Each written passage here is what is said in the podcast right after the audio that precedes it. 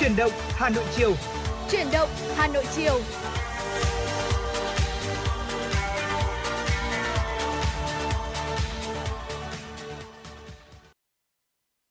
Chuyển động Hà Nội chiều cùng với Tuấn Hiệp và Quang Minh xin được gửi lời chào và lời cảm ơn quý vị thính giả đang dành thời gian quan tâm lắng nghe chương trình. Xin kính chào quý vị. À, ngày hôm nay là một ngày à, tôi thấy là khá là đặc biệt, đó chính ừ, là ngày dạ vâng. đầu tiên cho một tháng mới. Ừ. À, vừa là tháng dương và vừa là tháng âm nhé.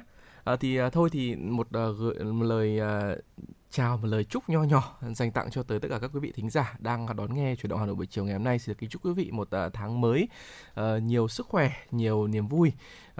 thật nhiều sự thành công trong công việc cũng như là cuộc sống. Dạ vâng ạ, xin được mến chào anh Tuấn Hiệp cũng như là quý vị thính giả của truyền động Hà Nội chiều. Ngày hôm nay chúng ta được đồng hành cùng với nhau trong một buổi chiều đầu tiên của tháng tư dương lịch và có lẽ là tháng tư cũng là một cái tháng mà uh, bắt đầu dấu hiệu của một mùa hè đến phải không ạ? Tuy nhiên thì ngày hôm nay chúng ta vẫn còn một chút những cái không khí lạnh dư âm lại của một uh, mùa đông xuân cũng chưa qua hẳn. Tuy nhiên thì chúng ta cũng đã có uh, bước sang một tháng mới đều là uh, vừa là âm lịch vừa là dương lịch và cũng hy vọng là tháng mới thì sẽ mang đến cho chúng ta rất là nhiều những cái cảm xúc cũng như là uh, những cái dự định mới và mong rằng là những cái dự định của chúng ta trong một tháng thì sẽ diễn ra suôn sẻ và chúng ta sẽ thực hiện được tất cả những cái mục tiêu mà chúng ta đề ra trong một tháng thưa quý vị. À, về tình thời tiết thì sẽ được chúng tôi cập nhật trong những phút tiếp theo của chương trình. Và rất là mong rằng quý vị sẽ luôn giữ sóng và cùng đón nghe chương trình của chúng tôi. Và còn thưa quý vị à, ngày hôm nay là ngày mùng 1 tháng 4 ừ. thì ở trên thế giới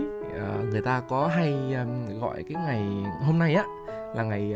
cá tháng tư ừ, hay là còn dạ được vâng. gọi là ngày quốc tế nói dối ạ? Đúng rồi chính xác. À, không biết là trong, trong ngày này thì quý vị và các bạn thường làm gì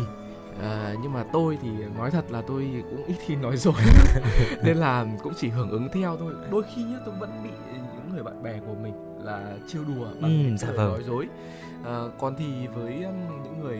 thân mà gọi là ví dụ như là những người mà gọi là gia đình đấy máu mủ đấy thì lại thường không để ý tới những ngày này Ừ, dạ Còn vâng ạ. Quang Minh thì sao ạ? Ừ, thường thì uh, tôi thì thường uh, áp dụng cái ngày này để có thể là nói một vài những cái câu nói đùa với bạn bè thôi ạ. Vâng. Cũng chỉ dừng lại ở cái việc là chúng ta trêu chọc cũng như là nói những cái uh, câu vui đùa thôi chứ còn tôi cũng không hay nói dối và cũng thường là như thế cũng không muốn rằng là bị người khác uh, lừa những cái gì đó nó quá là nghiêm túc. Tuy nhiên thì tôi thấy rằng là những bạn trẻ vào những cái ngày này thưa quý vị lại uh, uh, gọi là tận dụng cái ngày này để có thể là uh, có cái cơ hội để tỏ tình với những cái người mà mình yêu đấy ạ. Và bây giờ mà các bạn ấy thường gọi là crush của mình đấy ạ. Đó thì thường là các bạn ấy sẽ uh, viện cái lý do này để có thể là thổ lộ với những cái người mà các bạn ấy đã uh, thầm thương trộm nhớ bao lâu nay rồi. Bởi vì là sẽ có hai trường hợp nếu như mà đồng ý thì quá tốt rồi đúng không ạ? Còn nếu như luôn. mà ừ, đúng rồi còn nếu mà bị từ chối thì sẽ bảo là à không hôm nay cả tháng tư thì tôi chỉ đùa thôi. Cho thì, cho nó đỡ khê. dạ vâng chính xác ạ. Vâng ạ à, thưa quý vị thính giả à, cái ngày cả tháng tư này ấy, nó nó có một lịch sử của nó đấy và chúng tôi chút nữa thì sẽ cùng nhau uh, chia sẻ với quý vị và các bạn là tất cả một số uh, tất cả thì nghe nó nó nó hơi lớn hơi nhiều nhưng ừ. mà sẽ là một chút uh, các thông tin nhỏ nhỏ về một cái ngày uh, vui vui của ừ. trên toàn thế giới. Đó chính là ngày hôm nay là ngày 1 tháng 4 hay còn được gọi là ngày cá tháng 4 à, cái ngày cá tháng 4 dù không phải là một cái ngày lễ chính thức gì cả nhưng nó, cũng là một cái phong tục truyền thống tại một số các quốc gia. À, và họ cũng kỷ niệm mà hàng năm vào cái ngày này bằng cách là họ tung nhiều lên các tin đồn hoặc là à, nói uh, dối nói đùa vô hại nhé quý vị phải nên nhớ là nói đùa vô hại ạ à, về rất nhiều các chủ đề khác nhau trong cuộc sống để tạo lên cái niềm vui hoặc là có ý định là trêu chọc một ai đó. À, những cái tin uh, gọi là tin giả hoặc là tin uh, đùa vô hại như vậy thì thường được uh, đưa ra vào cái ngày cả tháng tư này ở hầu hết một số quốc gia như là Hoa Kỳ, Pháp hay là Ireland. Uh, trong khi đó ở một số quốc gia khác thì uh, cái uh, những cái lời trêu đùa này nó sẽ được diễn ra vào buổi sáng và chấm dứt vào giữa trưa như là ở một số nước như là Anh, Canada, Úc hay là New Zealand. Dạ vâng ạ, còn tại Ý, Pháp và Bỉ và những những cái khu vực khác nói tiếng Pháp của Thụy Sĩ và Canada thì ngày mùng 1 tháng 4 truyền thống được gọi là cá tháng tư uh, hay có cái tên trong tiếng Ý là uh, PC Tibale và điều này thì bao gồm cả những cái cố gắng để có thể là lén dán một con cá bằng giấy vào lưng của nạn nhân mà không bị phát hiện. Những con cá giấy như vậy thì cũng nổi bật trên nhiều biếu thiếp tại Pháp vào ngày đầu tháng 4 vào cuối thế kỷ thứ 19 đến đầu thế kỷ thứ 20 thì quý vị. Và theo ghi nhận sớm nhất về ngày đùa tháng 4 có thể tìm thấy trong tập uh, The Canterbury Tales của nhà thơ uh, một nhà thơ người Pháp thưa quý vị uh, Geoffrey Chanter sinh năm 1392 một số ý kiến cho rằng là sự phục hồi ngày 1 tháng uh, 4 đầu năm uh, trong thế kỷ thứ 16 thì đã là lý do thành cái phong tục này. Tuy nhiên thì giả thuyết này thì cũng không được ghi chép nhiều trong những cái tài liệu tham khảo trước đó. À, về lịch sử thưa quý vị, phong tục dành riêng cho một uh, có thể là dành riêng ra một ngày để có thể bày tỏ những cái trò chơi khăm vô hại như anh Tuấn Hiệp vừa chia sẻ với hàng xóm và được phổ biến trên khắp thế giới. Tiền thân của ngày cá tháng tư thì bao gồm lễ hội La Mã của Hiraria và có cái tên tiếng Hy Lạp ở uh, dịch ra có nghĩa là vui nhộn thưa quý vị là lễ hội tôn giáo lớn vào thời La Mã cổ đại tổ chức vào ngày Xuân Phân để có thể vinh danh nữ thần Cybele và được tổ chức vào ngày 25 tháng 3 cũng như là lễ hội của kẻ đùa thời Trung Cổ uh, hay còn gọi là lễ hội dân gian và thường xuyên uh, được tổ chức bởi những cái giáo sĩ cũng như là giáo dân từ thế kỷ thứ 5 cho đến thế kỷ thứ 16 ở một số quốc gia châu Âu, chủ yếu là Pháp, Tây Ban Nha, Đức, Ba Lan, Anh và Scotland và được tổ chức vào ngày 28 tháng 12. Vẫn còn là một ngày mà trò đùa được à, bày ra ở những quốc gia nói tiếng Tây Ban Nha. Và theo thần thoại La Mã thì thần cai quản địa ngục Pluto đã bắt cóc nàng Proserpina và đưa nàng tới sống cùng với ông ở trong địa ngục. Cô gái thì đã gọi mẹ ờ, nhưng mà nữ thần à, Cere chỉ nghe thấy âm vang của giọng nói con gái mình và đã đi tìm kiếm trong tuyệt vọng. Tuy nhiên thì à, những cuộc tìm kiếm vô vọng đó thì hay những cái cuộc rượt đuổi sau này của ngỗng trời đã trở thành chuyện cười phổ biến tại châu Âu ở trong những thế kỷ trước thưa quý vị. Vâng ạ, à, tác giả Beta McDonald ở trong uh, Harper Weekly thì đã giải thích về cái nguồn gốc của ngày cá tháng tư này. À, người này nói rằng là một số nhà cầm quyền à, đã nghiêm túc trở lại với cái thời kỳ Noe và con tàu của ông. À, trên tờ báo Public Advice Advertiser ở London vào ngày 13 tháng 3 của năm 1769 thì đã in một đoạn trích có liên quan tới cái thuyết này. Đó là sai lầm của Noe khi đưa chim bồ câu ra khỏi tàu trước khi mực nước giảm vào ngày đầu tiên của tháng 4 và để ghi nhớ các ký ức về sự giải thoát này, mọi người đã quên mất một tình huống đáng chú ý. Còn ờ, đối với ờ, các tu tu sĩ ờ, uh, Priest Tale uh, được đặt tên là Sin March began 30 days and two. À, các nhà à, học giả hiện đại thì có tin rằng là một cái lỗi sao chép ở trong bản thảo thì vẫn còn tồn tại và à, tác giả thì thực sự viết rằng là uh, March thì đã was gone tức là đã đi rồi. Uh, do đó thì đoạn uh, văn bản đầu uh, có nghĩa là 32 ngày sau tháng 3 là ngày mùng 2 tháng 5 uh, kỷ thì lễ kỷ niệm đính ước của vua Richard thứ hai và Annie xứ Bohemia thì sẽ diễn ra vào à, năm 1381. Uh, ờ, thưa quý vị vào năm 1508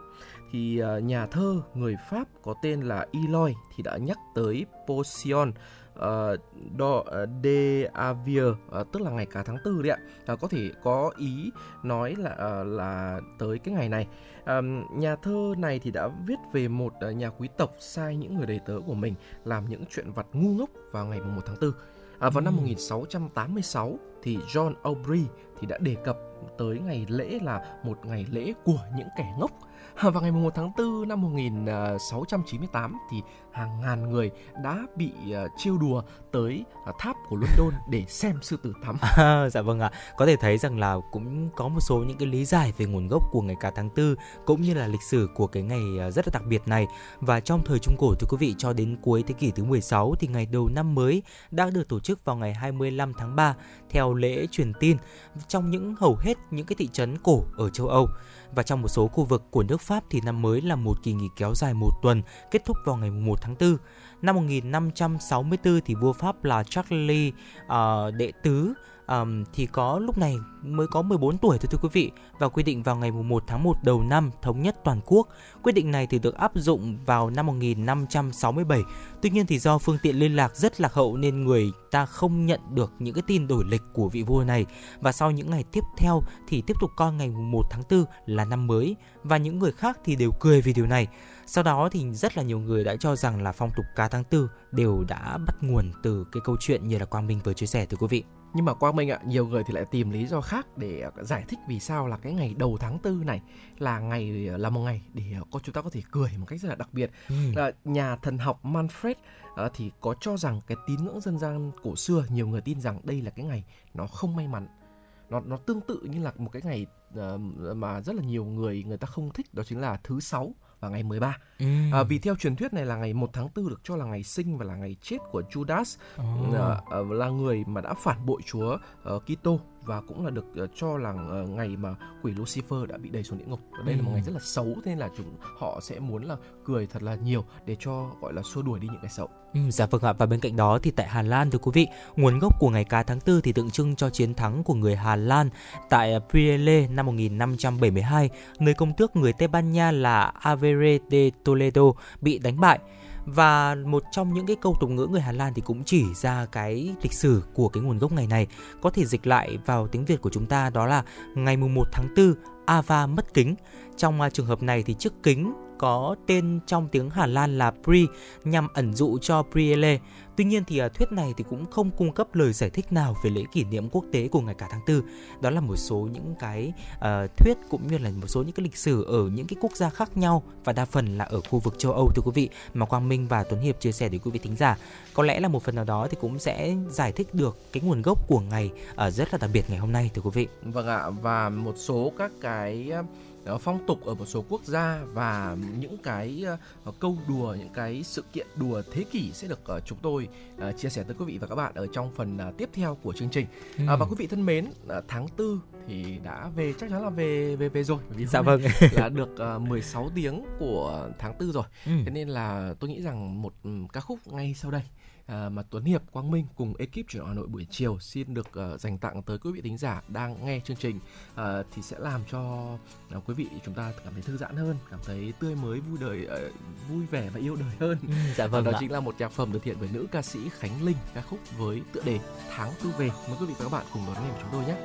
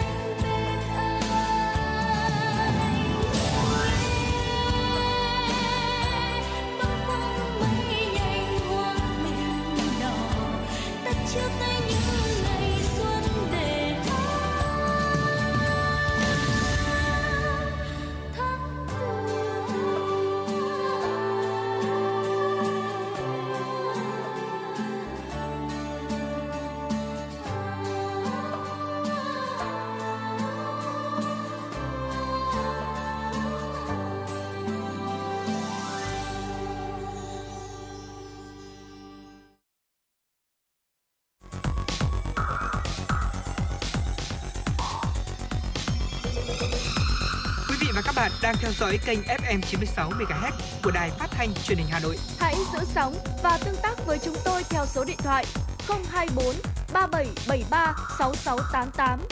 FM 96 đồng hành trên mọi nẻo đường. đường.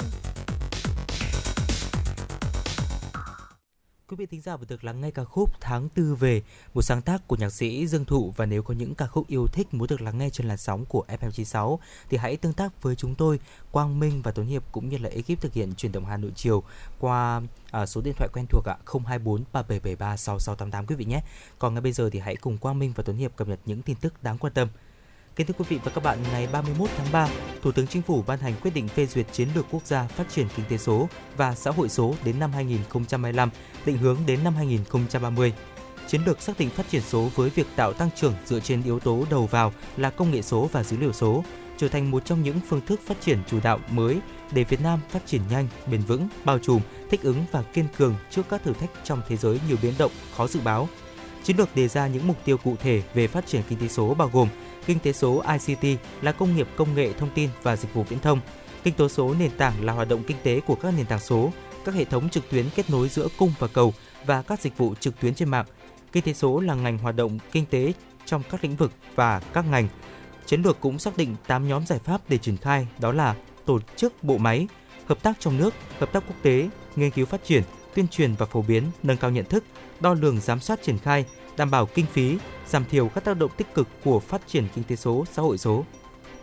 Thưa quý vị, để triển khai kế hoạch cải tạo xây dựng lại chung cư cũ trên địa bàn thành phố có hiệu quả, Ủy ban nhân dân thành phố Hà Nội đang đôn đốc đẩy nhanh tiến độ triển khai nghiên cứu lập quy hoạch chi tiết cải tạo, xây dựng lại chung cư cũ, dự kiến tháng 5 2022 có báo cáo ban chỉ đạo cải tạo, xây dựng lại chung cư cũ trên địa bàn thành phố Cụ thể tại văn bản của Văn phòng Ủy ban dân thành phố thông báo kết luận của Phó Chủ tịch Ủy ban dân thành phố Dương Đức Tuấn tại cuộc họp xem xét về việc đẩy nhanh tiến độ triển khai, nghiên cứu, lập quy hoạch chi tiết, cải tạo, xây dựng lại chung cư cũ trên địa bàn thành phố. Ủy ban dân thành phố có chỉ đạo như sau: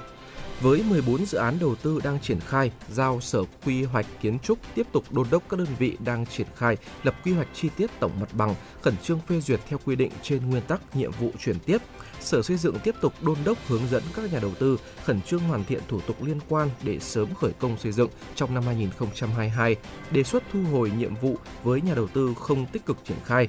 Với các khu chung cư được Ủy ban dân thành phố giao nghiên cứu lập quy hoạch chi tiết trước đây, trong đó đã báo cáo ý tưởng quy hoạch 19 khu chung cư cũ. Ủy ban dân thành phố giao cho Sở Quy hoạch Kiến trúc chủ trì cùng Viện Quy hoạch Xây dựng tiếp tục đánh giá, phân loại cụ thể 19 đồ án ý tưởng quy hoạch về khối lượng, chất lượng, sự phù hợp các quy hoạch, quy chế được duyệt và quy chuẩn, tiêu chuẩn thiết kế chuyên ngành. Trên cơ sở đó, tổ chức làm việc với các doanh nghiệp để ghi nhận, thống nhất lộ trình, phối hợp nghiên cứu tiếp theo để góp ý bổ trợ cho quá trình nghiên cứu lập quy hoạch chi tiết cải tạo xây dựng lại chung cư cũ của thành phố.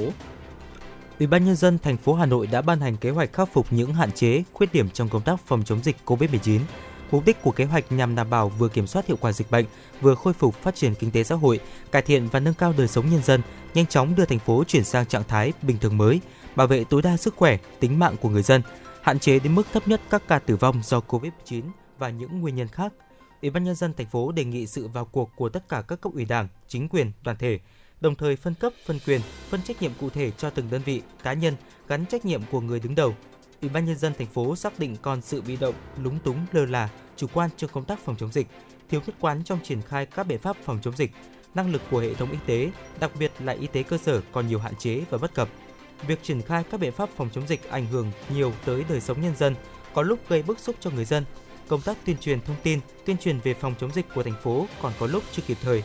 Về nhiệm vụ giải pháp, Ủy ban nhân dân thành phố yêu cầu nâng cao hơn nữa trách nhiệm người đứng đầu các đơn vị địa phương phát huy vai trò nòng cốt của lực lượng y tế, các lực lượng tuyến đầu trong phòng chống dịch. Chuyển sang các tin tức khác, thưa quý vị, theo Bộ Nông nghiệp và Phát triển Nông thôn, tổng kim ngạch xuất khẩu nông lâm thủy sản quý 1 2022 đạt trên 12,8 tỷ đô la Mỹ, tăng 15,3% so với cùng kỳ năm trước. Trong đó, nhiều mặt hàng đạt giá trị xuất khẩu cao hơn so với cùng kỳ như cao su, chè, gạo, hồ tiêu, sắn, các sản phẩm từ sắn, cá cha, tôm, gỗ và các sản phẩm từ gỗ. Cụ thể, giá trị xuất khẩu cà phê đạt khoảng 1,2 tỷ đô la Mỹ, tăng 50,4%, hồ tiêu khoảng 252 triệu đô la Mỹ, tăng 40,8%, cá tra đạt 606 triệu đô la Mỹ, tăng 82,0%, tôm đạt 929 triệu đô la Mỹ, tăng 39,7%. Để thúc đẩy xuất khẩu nông lâm thủy sản thời gian tới, Bộ Nông nghiệp và Phát triển Nông thôn tiếp tục theo dõi, nắm bắt tổng hợp thông tin số liệu về giá cả, tình hình sản xuất và nguồn cung mặt hàng nông sản tại các địa phương trong điều kiện mới, tăng cường hỗ trợ kết nối, thúc đẩy chế biến, tiêu thụ trong nước, xây dựng đề án thúc đẩy xuất khẩu nông lâm thủy sản đi châu Âu, Mỹ, Trung Quốc và Nhật Bản. Quý vị thính giả thân mến, vừa rồi là những tin tức đáng quan tâm đầu buổi chiều ngày hôm nay do phóng viên à, Kim Anh của chúng tôi thực hiện. Còn bây giờ thì chúng ta hãy cùng tiếp tục uh, quay lại chủ đề mà vừa rồi thì Quang Minh và Tuấn Hiệp cũng đang bỏ ngỏ đó chính là chuyên mục khám phá thế giới với cái ngày rất là đặc biệt ngày hôm nay, ngày cả tháng tư. Ngay bây giờ thì chúng ta hãy cùng nhau tìm hiểu phong tục tại một số những quốc gia về ngày cả tháng tư thưa quý vị. Quốc gia đầu tiên mà chúng tôi muốn giới thiệu đến quý vị thính giả là nước Pháp ạ. Một câu chuyện được kể lại đó chính là vua Henry đệ tứ, vua nước Pháp trong những năm 1589 đến năm 1610 đã gửi thư cho một cô gái 16 tuổi và không rõ tên, bí mật hẹn hò trong một lâu đài. Khi vua Henry đến nơi hẹn thì đã ngạc nhiên khi mà người chào đón ông ta lại là hoàng hậu Marie de Medici và vợ ông thì còn khiêm tốn cảm ơn ông vì ông đã theo lời mời của bà để có thể đến dự dạ vụ uh, dạ vũ rất là vui nhộn. Và những người uh, hay vui đùa thì thường dính vào những cái người theo truyền thống cũ.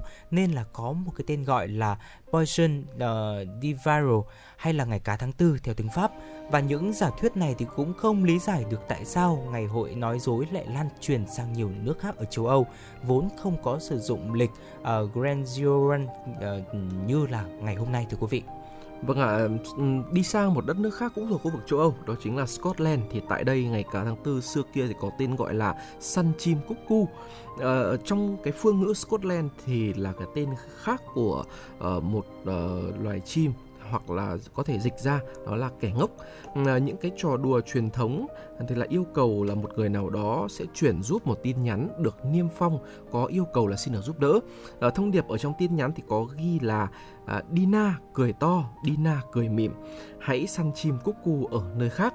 à, và người à, nhận được cái yêu cầu này thì lại tiếp tục chuyển uh, cái tin nhắn đó tới những cái nạn nhân khác trong cái ngày mùng 1 tháng 4 này. À, nguồn gốc của tấm biển Kick Me hay được dịch ra tiếng Việt là hãy đá tôi ừ. cũng có thể là xuất phát từ cái ngày à, lễ kỷ niệm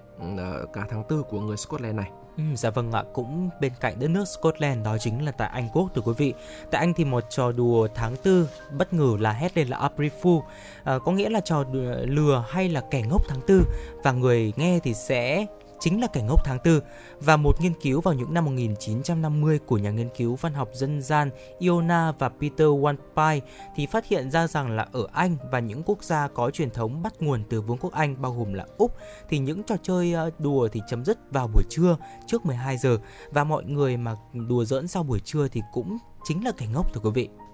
À, về châu Á thôi Quang Minh ơi, à, chúng ta sẽ cùng tới với Iran. Ừ. À, tại Iran thì à, những trò vui nhộn được chơi vào ngày thứ 13 của năm mới 34 thường rơi vào ngày à, mùng 1 hoặc là ngày mùng 2 tháng 4 theo cái ừ. lịch bình thường của chúng ta. À, ngày này thì được ghi nhận và tổ chức từ những cái năm à, à, 536 trước công nguyên à, được gọi là Zida Beda à, là trò đùa truyền thống lâu đời nhất ở trên thế giới và vẫn còn tồn tại đến bây giờ nhá. Ừ. À, thực tế này thì đã khiến cho nhiều người tin rằng là cái ngày cá tháng tư thì lại có, có nguồn gốc từ Iran. Ừ, dạ vâng ạ và ở Ấn Độ thì đã có rất là nhiều điều liên quan đến ngày cá tháng tư và trong cả điện ảnh cũng như là văn học phổ thông nữa thưa quý vị mọi người thì đều vui vẻ với ngày này và trong nền điện ảnh Ấn Độ thì có một bộ phim là cá tháng tư được sản xuất vào năm 1964 của Hindi cùng với bài hát chủ đề rất là phổ biến ở quốc gia này ạ.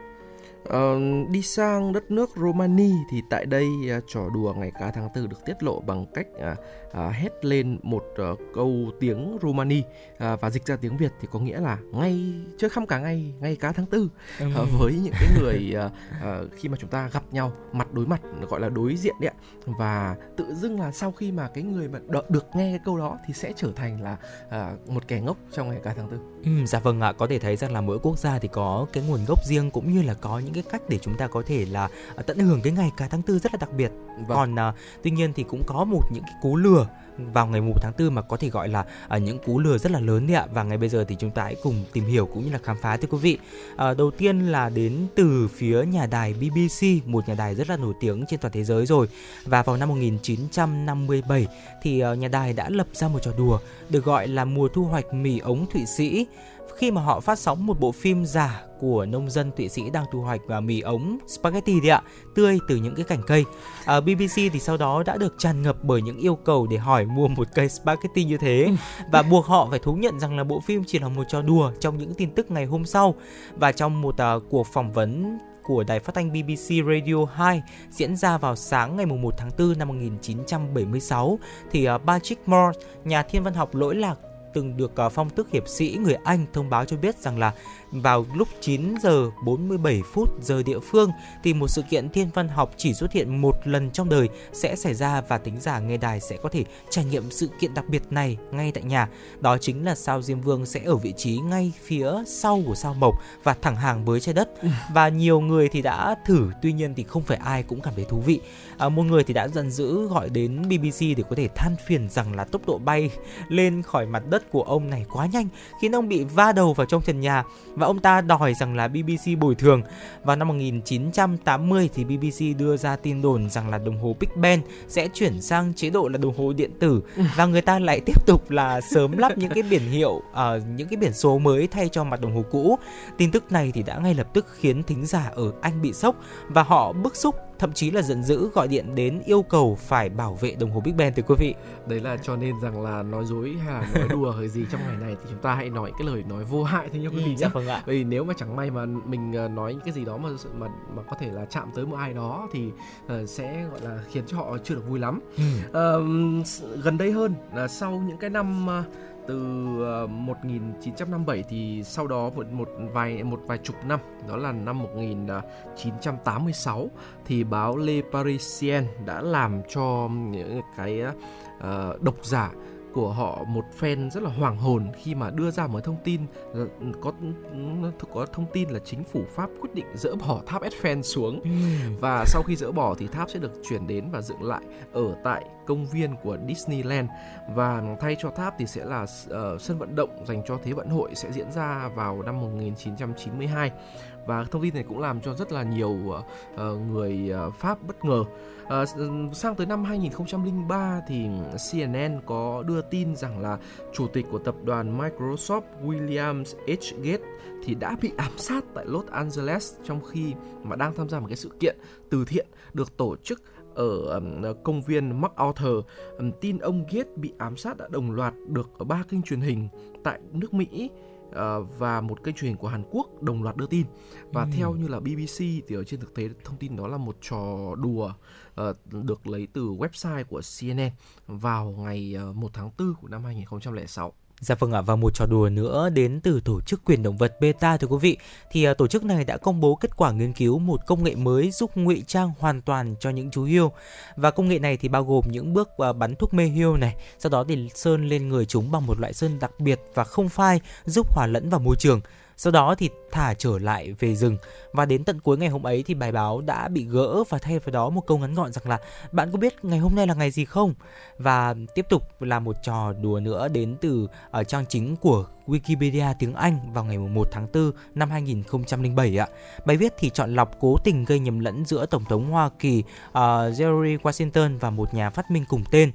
Vào ngày cả tháng 4 vào năm 2007 thì công cụ tìm kiếm trên internet Google đã thông báo cung cấp dịch vụ mới là Gmail Paper, nơi những người sử dụng dịch vụ thư miễn phí có thể uh, lưu giữ email và kho lưu giữ giấy mà Google sẽ in ra và sau đó thì sẽ gửi về cho chúng ta miễn phí. Vào năm 2008 thưa quý vị, Google đã mời mọi người tham gia dự án thám hiểm sao hỏa vào ngày cả tháng 4 năm gần đây thôi, 2013 thì Google đã tung clip đóng cửa YouTube vào ngày 1 tháng 4 uh, ờ, năm 1962 thì chuyên gia kỹ thuật của trạm ông ờ, uh, Kize Station xuất hiện trong các tin tức thông báo rằng là nhờ có công nghệ mới mà người xem có thể là chuyển đổi TV của mình để có thể xem hình ảnh với màu sắc sinh động và tất cả những gì mà chủ nhân của những cái tivi cần làm là chùm một chiếc ni lông màu lên tivi màn hình. Để thuyết phục hơn thì uh, Station đã làm mẫu ngay trong chương trình của mình. Vâng ạ, thật là những cái uh, lời đùa mà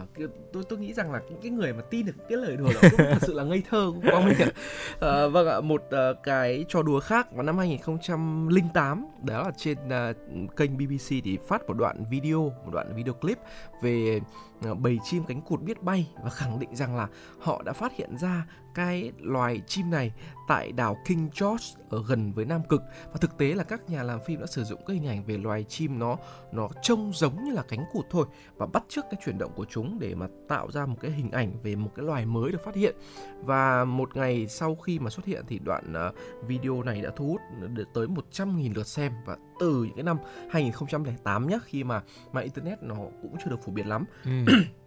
Dạ, và thưa quý vị, sau nhiều năm thì tới năm à, 2016 à, là vào ngày cá tháng 4 thì kênh tin tức bóng đá trực tuyến goal.com đã đưa tin về tiền đạo của câu lạc bộ Barcelona thời đó là Lionel Messi đã đạt thỏa thuận là 500 triệu euro để ký hợp đồng với câu lạc bộ đối thủ truyền kiếp, đó chính là Real Madrid. Và tên của phóng viên này thì ờ, được sử dụng ở trong bài viết là uh, Lipa Luf um, viết ngược lại uh, của từ đó chính là April Fool. Vừa và thưa quý vị với cái sự xuất hiện của internet cũng như là các cái dịch vụ toàn cầu sẵn có thì những cái trò đùa vui ngày cả tháng tư nó có nó được xuất hiện và nó được uh, chia sẻ cũng như là được uh, uh, lừa tới rất là nhiều uh, khán giả ở trên toàn thế giới. Uh, vậy nên là uh, quý vị hãy cẩn thận nhé. Ngày hôm nay chỉ thì chúng ta chỉ còn ít tiếng nữa thôi là hết ngày rồi thì mình đùa gì thì mình đùa nhanh nhanh lên. Dạ không, vâng. không mai là lại phải uh, sống thật với bản thân đấy nhá. Ừ, dạ vâng ạ. À, và tạm gác lại những thông tin cũng như là những chia sẻ rất là thú vị về ngày cả tháng tư thì ngay bây giờ chúng ta hãy cùng nhau quay trở lại với không gian âm nhạc của FM96 ngay lúc này đây thì Quang Minh và Tuấn Hiệp cũng đã nhận được một yêu cầu âm nhạc. Không biết là anh Tuấn Hiệp có thể giúp tôi uh, gửi món quà này đến cho thính giả không ạ? Vâng ạ, một uh, thính giả tôi nghĩ rằng đây là một người yêu tháng tư và cũng rất là thức thời khi mà đúng ngày hôm nay là ngày mùng 1 tháng 4 thì đã liên lạc với chúng tôi và mong muốn được uh, nghe bài hát uh, được thể hiện bởi nam ca sĩ Hành Tuấn ca khúc với tựa đề tháng tư là lời nói dối của em. Và chúng tôi không còn chần chờ gì nữa cả. Và xin mời uh, thính giả đó hãy cùng đón nghe với uh, những thính giả của em 96 nhé.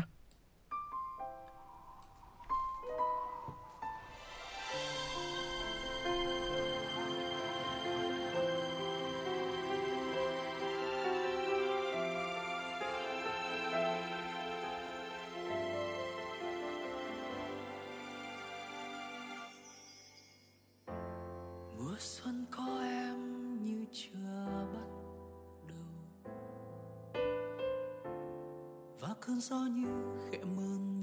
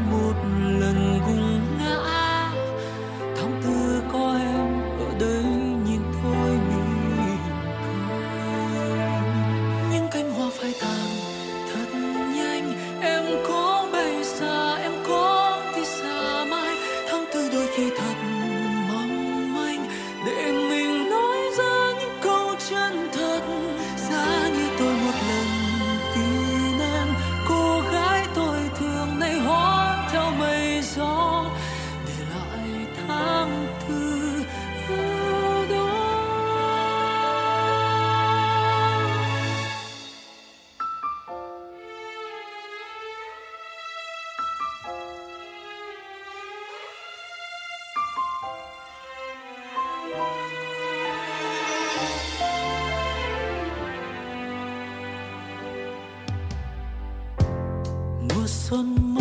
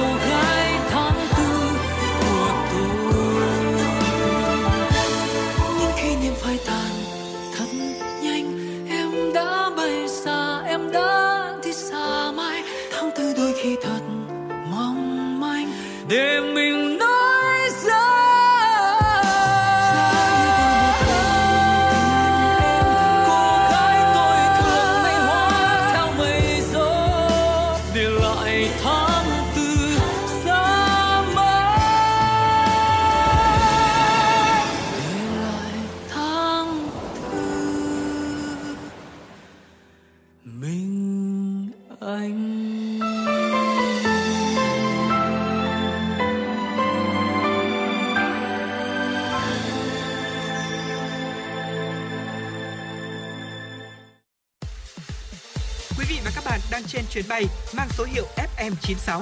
Hãy thư giãn, chúng tôi sẽ cùng bạn trên mọi cung đường. Hãy giữ sóng và tương tác với chúng tôi theo số điện thoại 024 3773 6688.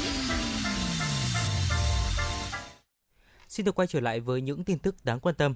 Kính thưa quý vị và các bạn, Cục Thương mại điện tử và Kinh tế số Bộ Công Thương vừa ban hành công văn về việc thực hiện quy định về hoạt động thương mại điện tử đối với thương nhân, tổ chức nước ngoài.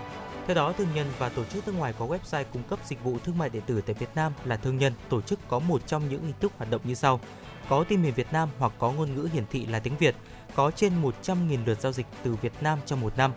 Các thương nhân và tổ chức nước ngoài nói trên phải thực hiện đăng ký hoạt động thương mại điện tử theo quy định tại Nghị định số 85 NDCP và thành lập văn phòng đại diện tại Việt Nam theo quy định của pháp luật hoặc chỉ định đại diện theo ủy quyền của mình tại Việt Nam. Nội dung hoạt động của văn phòng đại diện hoặc nội dung ủy quyền phải đảm bảo các trách nhiệm phối hợp với cơ quan quản lý nhà nước trong việc ngăn chặn những giao dịch hàng hóa, dịch vụ vi phạm pháp luật Việt Nam. Đồng thời phải thực hiện các nghĩa vụ về bảo vệ quyền người tiêu dùng, chất lượng sản phẩm, hàng hóa theo quy định của pháp luật Việt Nam. Nghị định số 85 NDCP có hiệu lực thi hành từ ngày 1 tháng 1 năm 2022. Để có thể cung cấp dịch vụ thương mại điện tử tại Việt Nam, thương nhân và tổ chức nước ngoài phải thực hiện thủ tục đăng ký với Bộ Công Thương trong vòng 12 tháng kể từ ngày nghị định có hiệu lực. Thưa quý vị, Tổng công ty đầu tư phát triển hạ tầng đô thị, công ty trách nhiệm hữu hạn một thành viên UDIC lần đầu được trao danh hiệu top 100 giải thưởng sao vàng đất Việt năm 2021. Đây là giải thưởng tôn vinh doanh nghiệp thương hiệu Việt trong thời kỳ công nghiệp hóa, hiện đại hóa và hội nhập kinh tế quốc tế với thương hiệu sản phẩm đã thành công, khẳng định vị thế, có thể so sánh cạnh tranh với các sản phẩm quốc tế. Tổng giám đốc Tổng công ty UDIC Nguyễn Văn Luyến chia sẻ, đây là lần đầu tiên UDIC nhận giải thưởng sao vàng đất Việt. Giải thưởng ghi nhận sự phát triển của UDIC trong hơn 50 năm qua, đồng thời cũng là mục tiêu để tổng công ty phấn đấu trong tương lai lọt vào top 10. Năm 2021, mặc dù dịch bệnh COVID-19 diễn biến hết sức phức tạp, song UDIC đã nỗ lực thực hiện mục tiêu kép cơ bản hoàn thành các chỉ tiêu đã đề ra, sản xuất kinh doanh khởi sắc, đời sống của người lao động được bảo đảm, vốn nhà nước được bảo toàn và phát triển. Minh chứng là giá trị sản lượng ước đạt 4.654 tỷ đồng, doanh thu ước đạt 6.059 tỷ đồng, lợi nhuận trước thuế ước đạt 1.124 tỷ đồng, nộp ngân sách nhà nước 1.024,4 tỷ đồng, thu nhập bình quân của người lao động đạt 2 đạt 8,2 triệu đồng một người một tháng, tăng 2,5% so với năm 2020. Kính thưa quý vị và các bạn, ngày 31 tháng 3, đoàn công tác của Văn phòng Thường trực Ban Chỉ đạo Quốc gia về chống buôn lậu, gian lận thương mại và hàng giả, Ban Chỉ đạo chống buôn lậu, gian lận thương mại và hàng hóa hàng giả thành phố Hà Nội làm việc với Ban Chỉ đạo 389 huyện Phú Xuyên, khảo sát một số làng nghề sản xuất giày da tại xã Phú Yên và làng nghề may mặc tại xã Vân Tử trên địa bàn huyện. Theo Ban Chỉ đạo 389 huyện Phú Xuyên, lợi dụng tình hình dịch COVID-19 có những diễn biến phức tạp, việc hạn chế đi lại và nhu cầu tiêu dùng của người dân tăng cao, các đối tượng đã thực hiện một số hành vi vi phạm pháp luật với nhóm mặt hàng chủ yếu như thực phẩm, thực phẩm chức năng, mặt hàng vật tư y tế, quần áo thời trang trong lĩnh vực thương mại điện tử và dịch vụ biểu chính, chuyển phát hàng hóa, xuất hiện một số đối tượng có hành vi vi phạm buôn lậu, gian lận thương mại và hàng giả. Bên cạnh đó, các đối tượng buôn lậu tập trung vào những loại hàng hóa có giá trị cao và dễ cất giấu như sản phẩm từ động vật hoang dã, ngoại tệ, mỹ phẩm, tân dược, thực phẩm chức năng, ma túy, điện thoại di động, các mặt hàng trang thiết bị, vật tư y tế thông qua các biểu kiện hàng hóa là quà tặng, quà biếu được gửi từ nước ngoài về Việt Nam để tiêu thụ. Ngày 31 tháng 3 tại Hà Nội, Cục Văn hóa, Cơ sở Bộ Văn hóa Thể thao và Du lịch tổ chức lễ phát động sáng tác tranh cổ động tuyên truyền kỷ niệm 75 năm Ngày Thương binh Liệt sĩ. Sự kiện hướng tới thu hút sự tham gia của các họa sĩ chuyên và không chuyên, công dân Việt Nam và người Việt Nam định cư ở nước ngoài. Mỗi tác giả được gửi một hoặc nhiều tác phẩm tham gia cuộc thi. Các tác phẩm dự thi là những sáng tác trong thời gian gần đây chưa gửi tham gia các cuộc thi khác, chưa được phổ biến dưới bất kỳ hình thức nào, gửi về địa chỉ email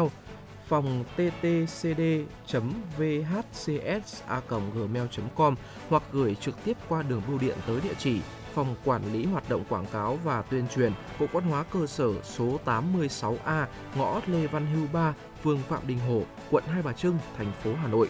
Ban tổ chức nhận tác phẩm dự thi đến hết ngày 6 tháng 5 năm 2022, căn cứ theo dấu bưu điện nơi gửi và ngày tác giả gửi tác phẩm qua địa chỉ email của ban tổ chức cuộc thi. Thông tin chi tiết và kết quả sẽ được đăng tải tại website www.vhttcs.org.vn. Dự kiến tổng lễ tổng kết và trao giải sẽ được tổ chức vào tháng 7 năm 2022. Quý vị thính giả thân mến, vừa rồi là những tin tức đáng quan tâm và trước khi đến với những nội dung cũng như là những thông tin hấp dẫn ở phần sau của chương trình, xin mời quý vị thính giả cùng lắng nghe ca khúc Thêm nhà có hoa qua tiếng hát của Hải Yến.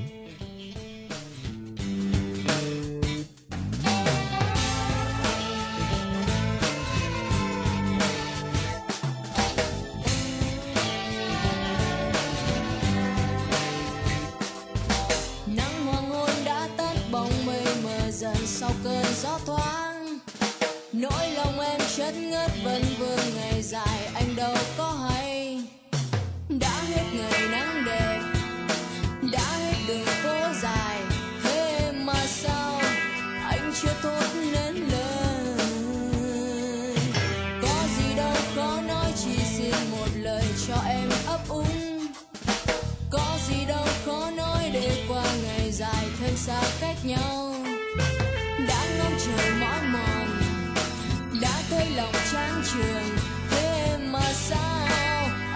tốt nơi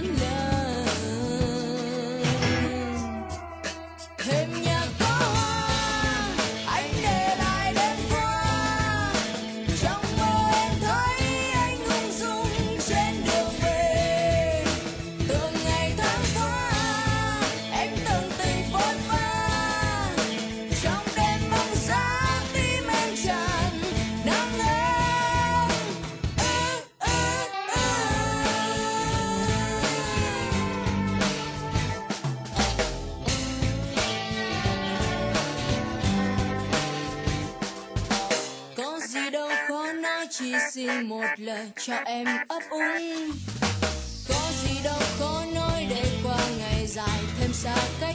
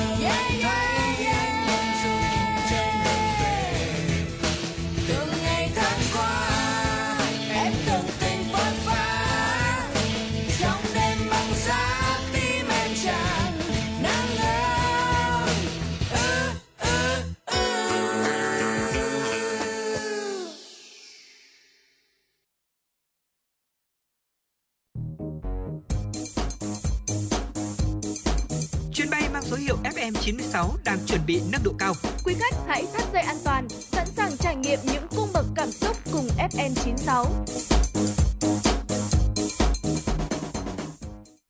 Quý vị thính giả thân mến, tiếp theo thời lượng của chuyển động Hà Nội thì sẽ là tiếp tục là những tin tức được ờ, thực hiện bởi phóng viên Kim Anh. Thưa quý vị và các bạn, Bộ Ngoại giao Nga ngày 31 tháng 3 tuyên bố nước này hoan nghênh ý tưởng tổ chức một cuộc gặp giữa Ngoại trưởng Sergei Lavrov và người đồng cấp Ukraine Dmytro Kuleba, song khẳng định một cuộc gặp ở cấp độ này thì cần mang tính thực chất. Tuyên bố của Bộ Ngoại giao Nga được đưa ra sau khi cùng ngày Ngoại trưởng Thổ Nhĩ Kỳ Mevlut Cavusoglu khẳng định nước này đang nỗ lực thuyết phục những người đồng cấp Ukraine và Nga trở lại bàn đàm phán sau cuộc gặp vừa qua của hai phái đoàn đàm phán tại Istanbul. Cũng theo người đứng đầu của ngành ngoại giao Thổ Nhĩ Kỳ, cuộc đàm phán giữa Ukraine và Nga mới đây đã đạt được những tiến bộ đáng kể. Cùng ngày, Ngân hàng Tái thiết và Phát triển châu Âu EBRD dự báo kinh tế Nga và Ukraine có thể suy giảm lần lượt là 10% và 20% trong năm nay do xung đột giữa hai nước gây ra cú sốc về nguồn cung lớn nhất trong vòng 50 năm qua. Dự báo mới nhất của EBRD dựa trên giả định Nga và Ukraine có thể đạt được một thỏa thuận ngừng bắn trong vòng vài tháng tới, ngay sau đó là nỗ lực tái thiết quy mô lớn của Ukraine. Trong khi đó, thì nhà kinh tế trưởng của EBRD Beata Javoklik cho rằng áp lực lạm phát vốn đã cao trước khi nổ ra xung đột Nga-Ukraine chắc chắn sẽ tăng lên và tác động không đồng đều đến nhiều quốc gia có thu nhập thấp hơn. Nền kinh tế thế giới đang phải đối mặt với cú sốc về nguồn cung nghiêm trọng nhất kể từ đầu những năm 70 của thế kỷ trước. Một thông tin quốc tế đáng quan tâm tiếp theo, ngày 31 tháng 3, cơ quan kiểm soát phòng ngừa dịch bệnh Hàn Quốc KCDA đã chính thức đưa Việt Nam ra khỏi danh sách các quốc gia tăng cường kiểm dịch. Thông báo của KCDA cho biết, trong phiên họp thứ 88 ngày 31 tháng 3, các thành viên liên ngành đã thảo luận đánh giá tình hình dịch bệnh. Quyết định trên được đưa ra sau khi cơ quan kiểm soát và phòng ngừa dịch bệnh Hàn Quốc xem xét toàn diện phân tích rủi ro theo quốc gia và số lượng các trường hợp nhiễm COVID-19 được xác nhận khi nhập cảnh. Ngoài Việt Nam, Hàn Quốc cũng quyết định rút tên Myanmar và Ukraine khỏi danh sách tăng cường kiểm dịch. Tỷ lệ bán vé trên các chuyến bay từ Việt Nam vào Hàn Quốc cũng chỉ được phép giới hạn tối đa 60% trên tổng số ghế. Chủ tịch KCDA uh, à, Jeong Yong-kun cho biết trong thời gian tới, Hàn Quốc có kế hoạch vận hành linh hoạt hệ thống đánh giá và chỉ định miễn dịch miễn trừ kiểm dịch đối với những quốc gia thông qua việc theo dõi mức độ rủi ro của từng quốc gia để có điều chỉnh phù hợp. Cũng từ ngày 1 tháng 4, du khách đến Thái Lan sẽ không cần phải thực hiện xét nghiệm COVID-19 trước khi khởi hành. Chính phủ Ấn Độ cho biết nước này sẽ nhập khẩu 100 tấn uranium tự nhiên và 133 đơn vị tổ hợp nhiên liệu trong năm tài khóa 2023. Theo ông Singh, chính phủ Ấn Độ đã ký một thỏa thuận với chính phủ Liên bang Nga về việc cung cấp nhiên liệu cho các lò phản ứng của Nga tại Kudankulam trong suốt quá trình vận hành của các nhà máy điện hạt nhân. Ấn Độ cũng đã ký kết thỏa thuận mua bán uranium với Canada, Kazakhstan, Nga và Uzbekistan. Hiện tại, một kho dự trữ uranium tự nhiên nhập khẩu đã có sẵn tại tổ hợp nhiên liệu hạt nhân NFC, qua đó cung cấp nhiên liệu cho các địa điểm lò phản ứng khác nhau theo những biện pháp bảo vệ của Cơ quan Năng lượng Nguyên tử Quốc tế IAEA. Trong giai đoạn từ năm 2021 đến năm 2022, Ấn Độ không nhập khẩu nhiên liệu hạt nhân. Mặt khác, trong năm tài chính 2021, 999,82 tấn quặng uranium tự nhiên được nhập khẩu từ Kazakhstan và 1.000 uh, ờ, ờ, xin lỗi quý vị 1.479 tấn được nhập khẩu từ Canada, ông Sinh có cho biết thêm.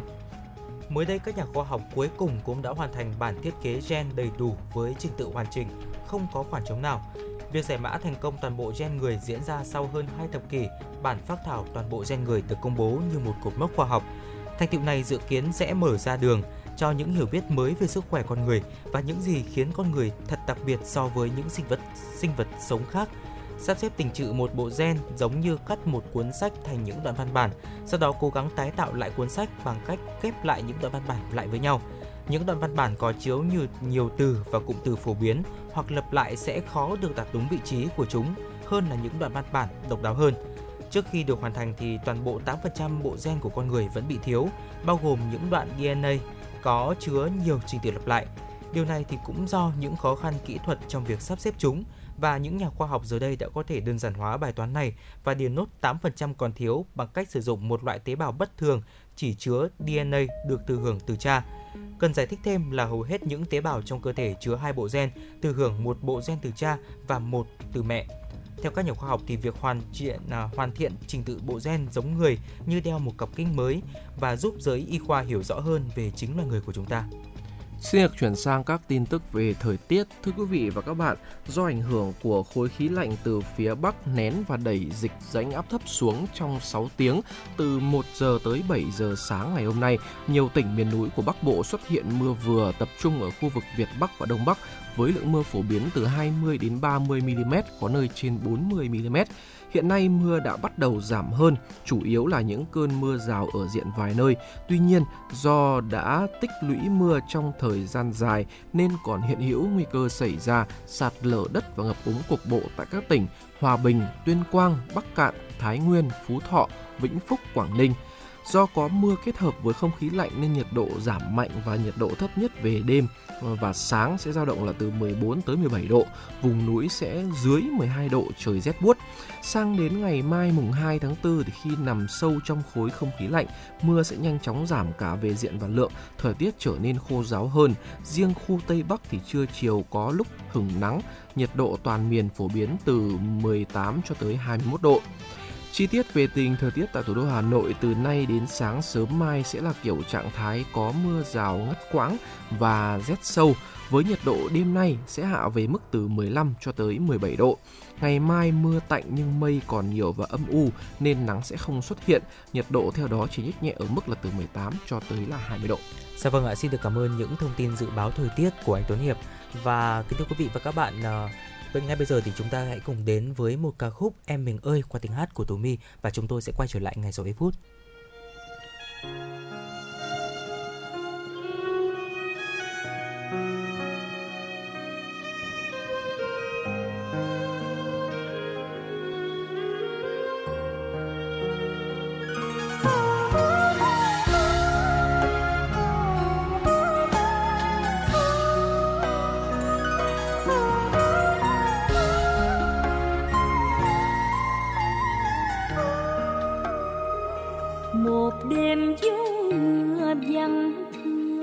dáng hình em thơ.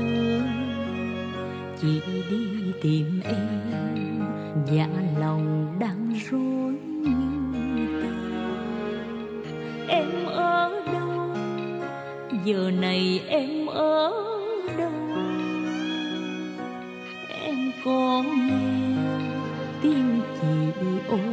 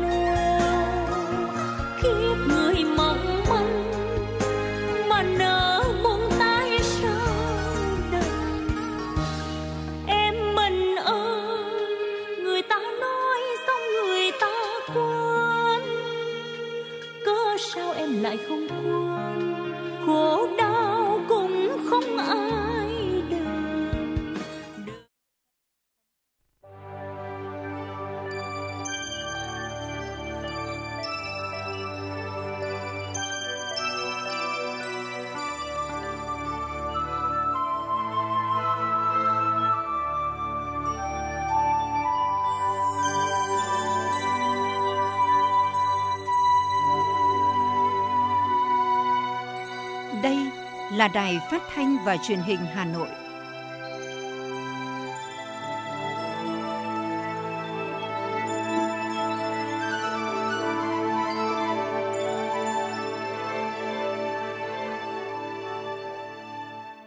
Quý vị và các bạn thân mến, bây giờ là 17 giờ ngày 1 tháng 4 năm 2022. Chương trình chuyển động Hà Nội chiều của chúng tôi đang được phát sóng trực tiếp trên tần số FM 96 MHz của Đài Phát thanh và Truyền hình Hà Nội. Chương trình cũng đang được phát sóng trực tuyến trên trang web hanoitv.vn. Và tiếp sau đây, xin mời quý vị thính giả cùng lắng nghe những tin tức đáng quan tâm.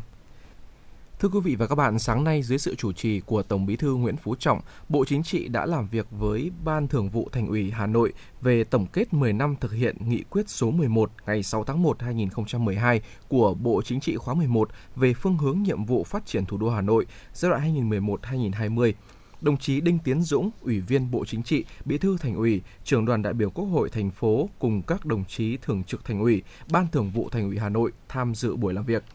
Phát biểu mở đầu hội nghị, Tổng Bí thư Nguyễn Phú Trọng nhấn mạnh, thủ đô Hà Nội luôn có vị trí đặc biệt quan trọng. Nói đến thủ đô là nhắc tới trung tâm đầu não chính trị hành chính quốc gia, là trái tim của cả nước, là trung tâm lớn về khoa học giáo dục và đào tạo, rồi mới đến trung tâm kinh tế và giao dịch quốc tế.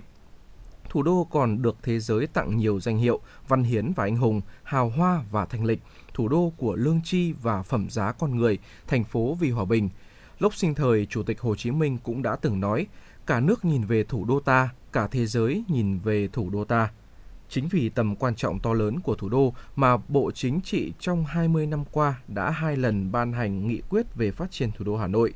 Gần đây nhất, Bộ Chính trị khóa 11 đã ban hành nghị quyết số 11 năm 2012. Tổng Bí thư hoan nghênh Ban Thường vụ Thành ủy Hà Nội đã chuẩn bị tờ trình tổng kết rất công phu, xin ý kiến nhiều bộ ngành, nhà khoa học – Hà Nội cũng chủ động đề xuất Bộ Chính trị ban hành nghị quyết mới xây dựng thủ đô phát triển từ năm 2030, tầm nhìn đến năm 2045 để tạo ra bước chuyển biến mới. Khẳng định vấn đề này không phải là việc riêng của Hà Nội mà cả Trung ương phải lo, các bộ ngành phải lo vì đây là thủ đô, là trái tim của cả nước. Tổng Bí thư đề nghị Bộ Chính trị, các ban bộ ngành trung ương cho ý kiến vào những vấn đề lớn, định hướng lớn để Hà Nội phát triển xứng tầm hơn trong thời gian tới.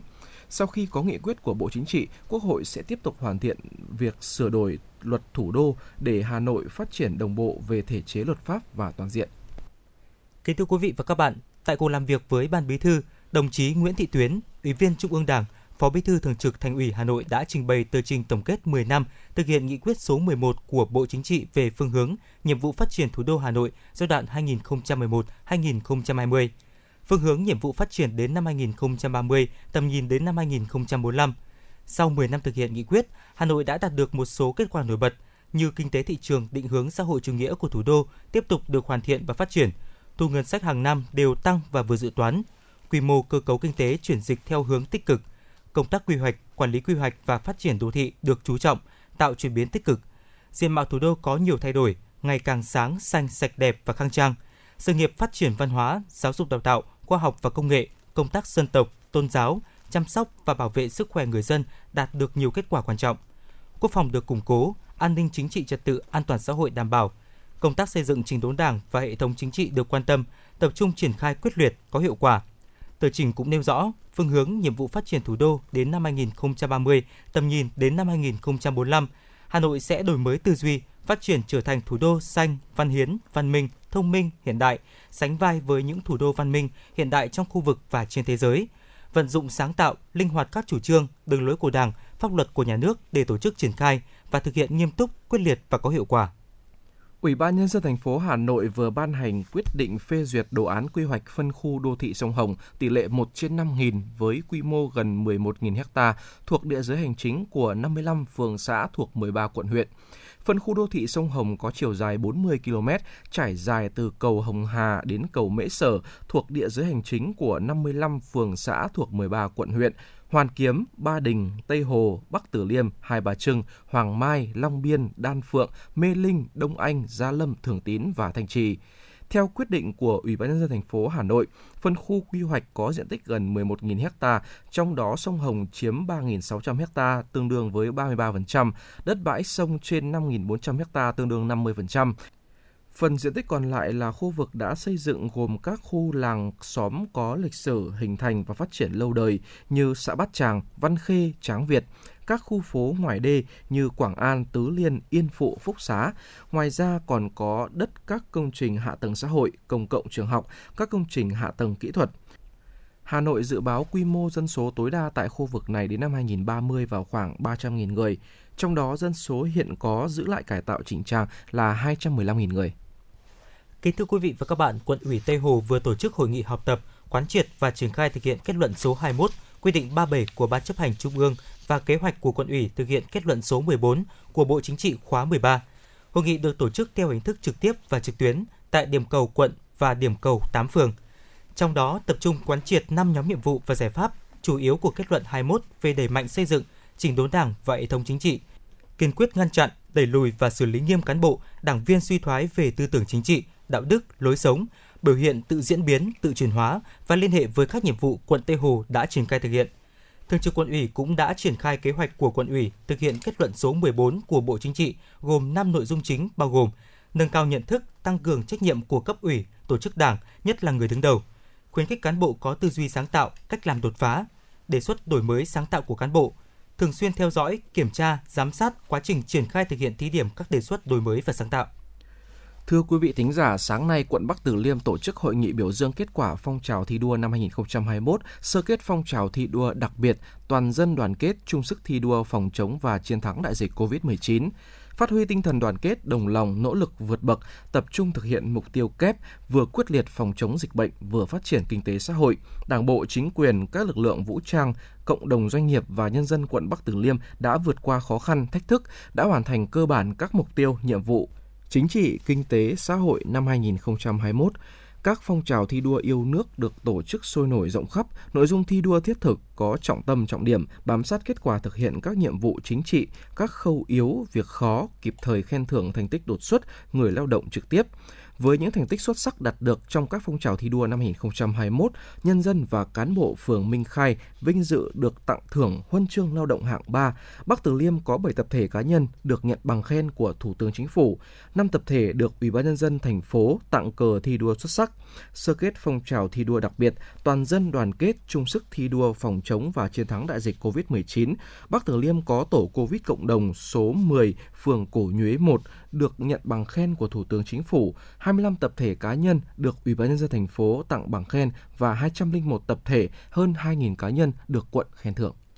Quý vị thính giả thân mến, vừa rồi là những tin tức đáng quan tâm do phóng viên Nguyễn Hằng của chúng tôi thực hiện. Còn bây giờ xin mời quý vị thính giả cùng lắng nghe ca khúc Nắng vàng, biển xanh và anh qua tiếng hát của ca sĩ Hồng Nhung.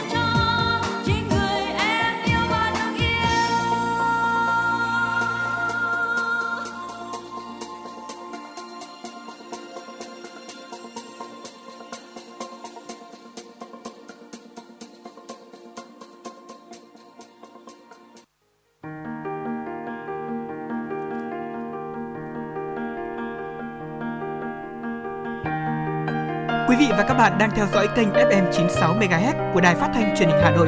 Hãy giữ sóng và tương tác với chúng tôi theo số điện thoại 024 3773 6688. FM 96 đồng hành trên mọi nẻo đường.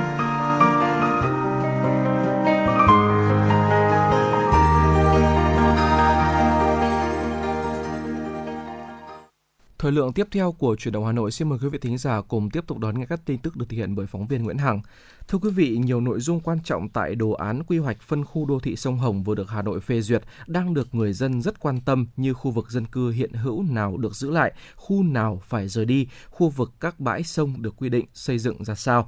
Theo quy hoạch phân khu các khu vực dân cư hiện có theo phụ lục 3, quyết định số 257 ngày 18 tháng 2 2016 của Thủ tướng Chính phủ gồm Thượng Cát, Liên Mạc, Nhật Tân, Tứ Liên, Hoàng Mai, Thanh Chỉ 1, Thanh Chỉ 2, Chu Phan, Tráng Việt, Tàm Xá, Ngọc Thụy, Long Biên Cự Khối, Đông Dư Bát Tràng được tồn tại bảo vệ.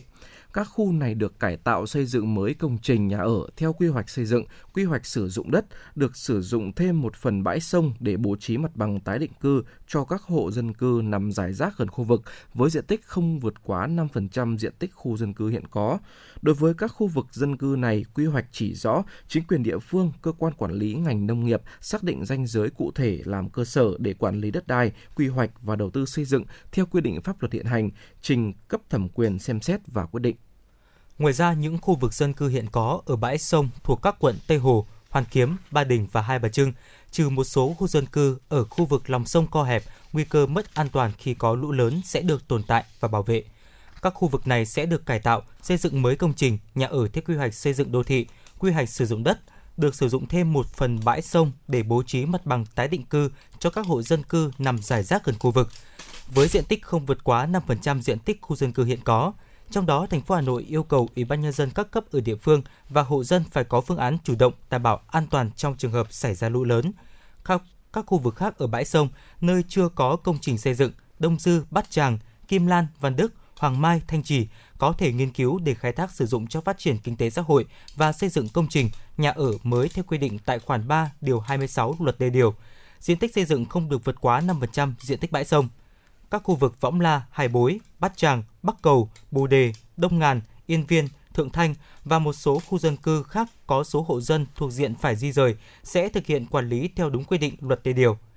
Trường hợp khi quy hoạch phòng chống lũ và quy hoạch đê điều hệ thống sông Hồng, sông Thái Bình được Thủ tướng Chính phủ phê duyệt trong các quy hoạch chuyên ngành phòng chống lũ, đê điều có thay đổi, điều chỉnh, được tồn tại hoặc tồn tại một phần sẽ được cập nhật phù hợp để điều chỉnh vào quy hoạch phân khu để quản lý theo quy hoạch xây dựng và đô thị. Ngoài việc đưa ra định hướng đối với các khu dân cư, quy hoạch cũng phân bổ quỹ đất xây dựng tại khu vực 6 bãi sông. Tại các bãi này được nghiên cứu xây dựng mới với tỷ lệ 5%. Cụ thể, bãi Tàm Xá Xuân Canh, khu vực dân cư tập trung có diện tích 34,06 ha. Đây là khu vực được quy hoạch xây dựng đô thị về phía tuyến đê hiện tại, diện tích xây dựng mới không vượt quá 61,2 ha. Bãi Thượng Cát Liên Mạc, khu vực dân cư tập trung có diện tích 36,46 ha, có thể nghiên cứu xây dựng mới với diện tích tối đa là 3,45 ha. Bãi Hoàng Mai Thanh Trì, khu vực dân cư tập trung diện tích 425,04 ha, có thể nghiên cứu xây dựng mới với diện tích tối đa là 53,15 ha. Bãi Chu Phan Trắng Việt, khu vực dân cư tập trung với 220 ha, có thể nghiên cứu xây dựng mới với diện tích tối đa là 12,7 ha. Bãi Đông Dư Bát Tràng, khu vực dân cư tập trung có diện tích 103,96 ha, có thể nghiên cứu xây dựng mới với diện tích tối đa là 3,15 ha. Bãi Kim Lan Văn Đức, khu vực dân cư tập trung có diện tích 72 ha, có thể nghiên cứu xây dựng mới với diện tích tối đa là 18,95 ha.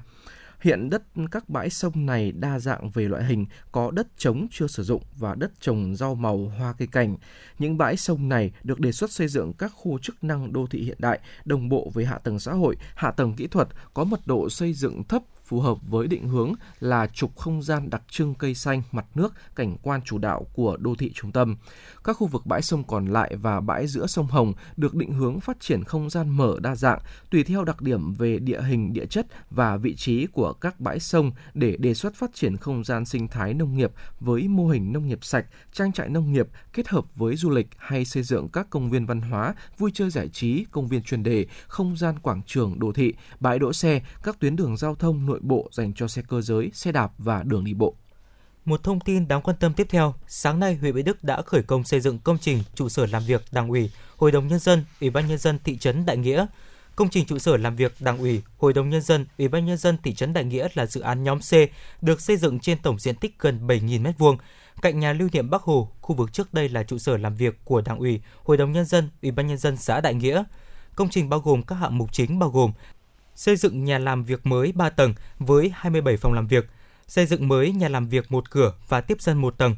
xây mới nhà làm việc khu hợp tác xã 2 tầng cùng các hạng mục phụ trợ. Tổng mức đầu tư công trình trên 44 tỷ đồng bằng nguồn vốn ngân sách thành phố hỗ trợ, ngân sách huyện thu từ nguồn đấu giá quyền sử dụng đất và nguồn vốn hợp pháp khác. Theo kế hoạch, thời gian nguồn thực hiện dự án là 290 ngày, góp phần hoàn thành mục tiêu xây dựng huyện Mỹ Đức đạt chuẩn nông thôn mới.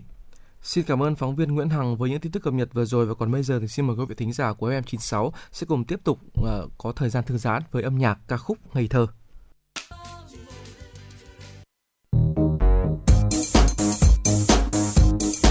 Chuyến bay mang số hiệu FM96 đang chuẩn bị nâng độ cao. Quý khách hãy thắt dây an toàn, sẵn sàng trải nghiệm những cung bậc cảm xúc cùng FN96. Thưa quý vị và các bạn, từ nhiều năm qua, ở huyện miền núi Ba Vì luôn duy trì phong trào tiếng chống học bài.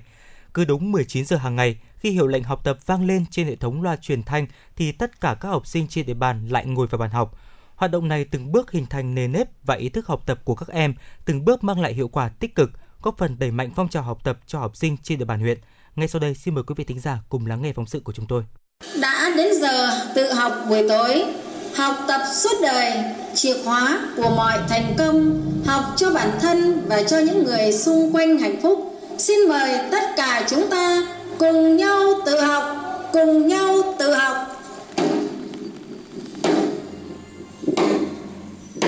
Tiếng chống học bài vang lên từ những ngày đầu tiên của năm học 2016-2017, chính thức trở thành hiệu lệnh chung nhắc nhở nhân dân trên địa bàn xã Phú Châu học tập vào mỗi buổi tối. Với mong muốn duy trì ổn định lâu dài mô hình này, thầy giáo Nguyễn Văn Nghiệp đã tham mưu với Ủy ban dân xã Phú Châu thành lập và kiện toàn ban chỉ đạo thực hiện phong trào xây dựng xã hội học tập thông qua tiếng chống học bài, bố trí các điểm đánh trống, người đánh trống và phân công người theo dõi việc duy trì tiếng chống học bài. Thầy giáo Nguyễn Văn Nghiệp, hiệu trưởng trường Trung học cơ sở Phú Châu, huyện Ba Vì cho biết. Tiếng chống học bài được ờ, thực hiện là hàng ngày ấy, cứ ờ, 19 giờ ờ, thì sẽ có hiệu lệnh chung trong toàn xã vào à, mùa đông.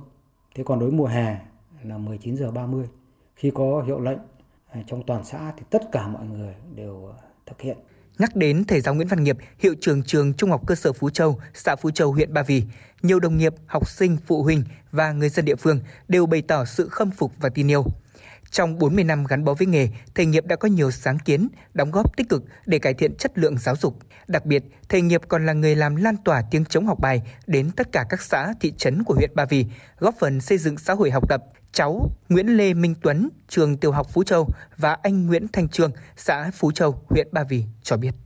Con học vào 7 giờ tối và con bước vào bàn học. Con chuẩn bị bài ngày mai ạ. Và cứ nghe cái hiệu lệnh là các con đã vào bàn học và thậm chí là có những à, hôm à, vì bận công việc gia đình ăn cơm muộn thế thì à, khi mà nghe tiếng trống thế thì con đã bỏ bát, bỏ đũa và đến giờ con phải học. Thì gia đình lại phải động viên cháu ở lại ăn nốt cơm thì mới mới bước vào học. Như vậy là cái tiếng trống nó nó có một cái sức mạnh rất là là tốt. À, đứng đốc để thúc giục các con vào học tập Hiệu lệnh học bài từ tiếng trống vang lên mỗi buổi tối đã tác động tích cực tới ý thức của mỗi người dân trong việc dành thời gian, sự quan tâm đối với việc học tập của con cái. Sau hồi trống, các gia đình đều tự giác vặn nhỏ thiết bị âm thanh để tạo ra một không gian yên tĩnh cho con trẻ học tập, người lớn thì đọc sách báo. Tiếng trống học bài đã trở thành âm thanh quen thuộc thúc đẩy các cá nhân học tập, gia đình học tập, dòng họ học tập, cộng đồng học tập. Cháu Tạ Quỳnh Anh, trường Trung học cơ sở Phú Châu, huyện Ba Vì nói. Hiện tại là con đang học ừ, môn tiếng Anh mỗi buổi tối thì con dành ra 3 tiếng để học. Tiếng trắng học bài thì đó chính là rất quen thuộc và là giúp con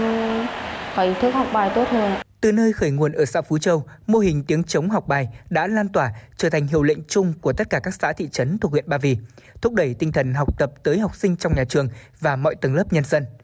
Hiệu ứng từ tiếng chống học bài đã tạo nền nếp ý thức học tập cho học sinh, góp phần nâng cao chất lượng giáo dục tại địa phương. Năm học 2020-2021, tỷ lệ học sinh xếp loại học lực yếu của trường Trung học cơ sở Phú Châu giảm từ 2,1% xuống còn 0,7%. Kết quả, kỳ thi tuyển sinh vào lớp 10 trung học phổ thông tăng 5 bậc so với năm học 2019-2020. Với những chuyển biến tích cực về chất lượng giáo dục trong năm học 2020-2021, nhà trường đã được Ủy ban dân thành phố Hà Nội tặng cờ đơn vị xuất sắc trong phong trào thi đua.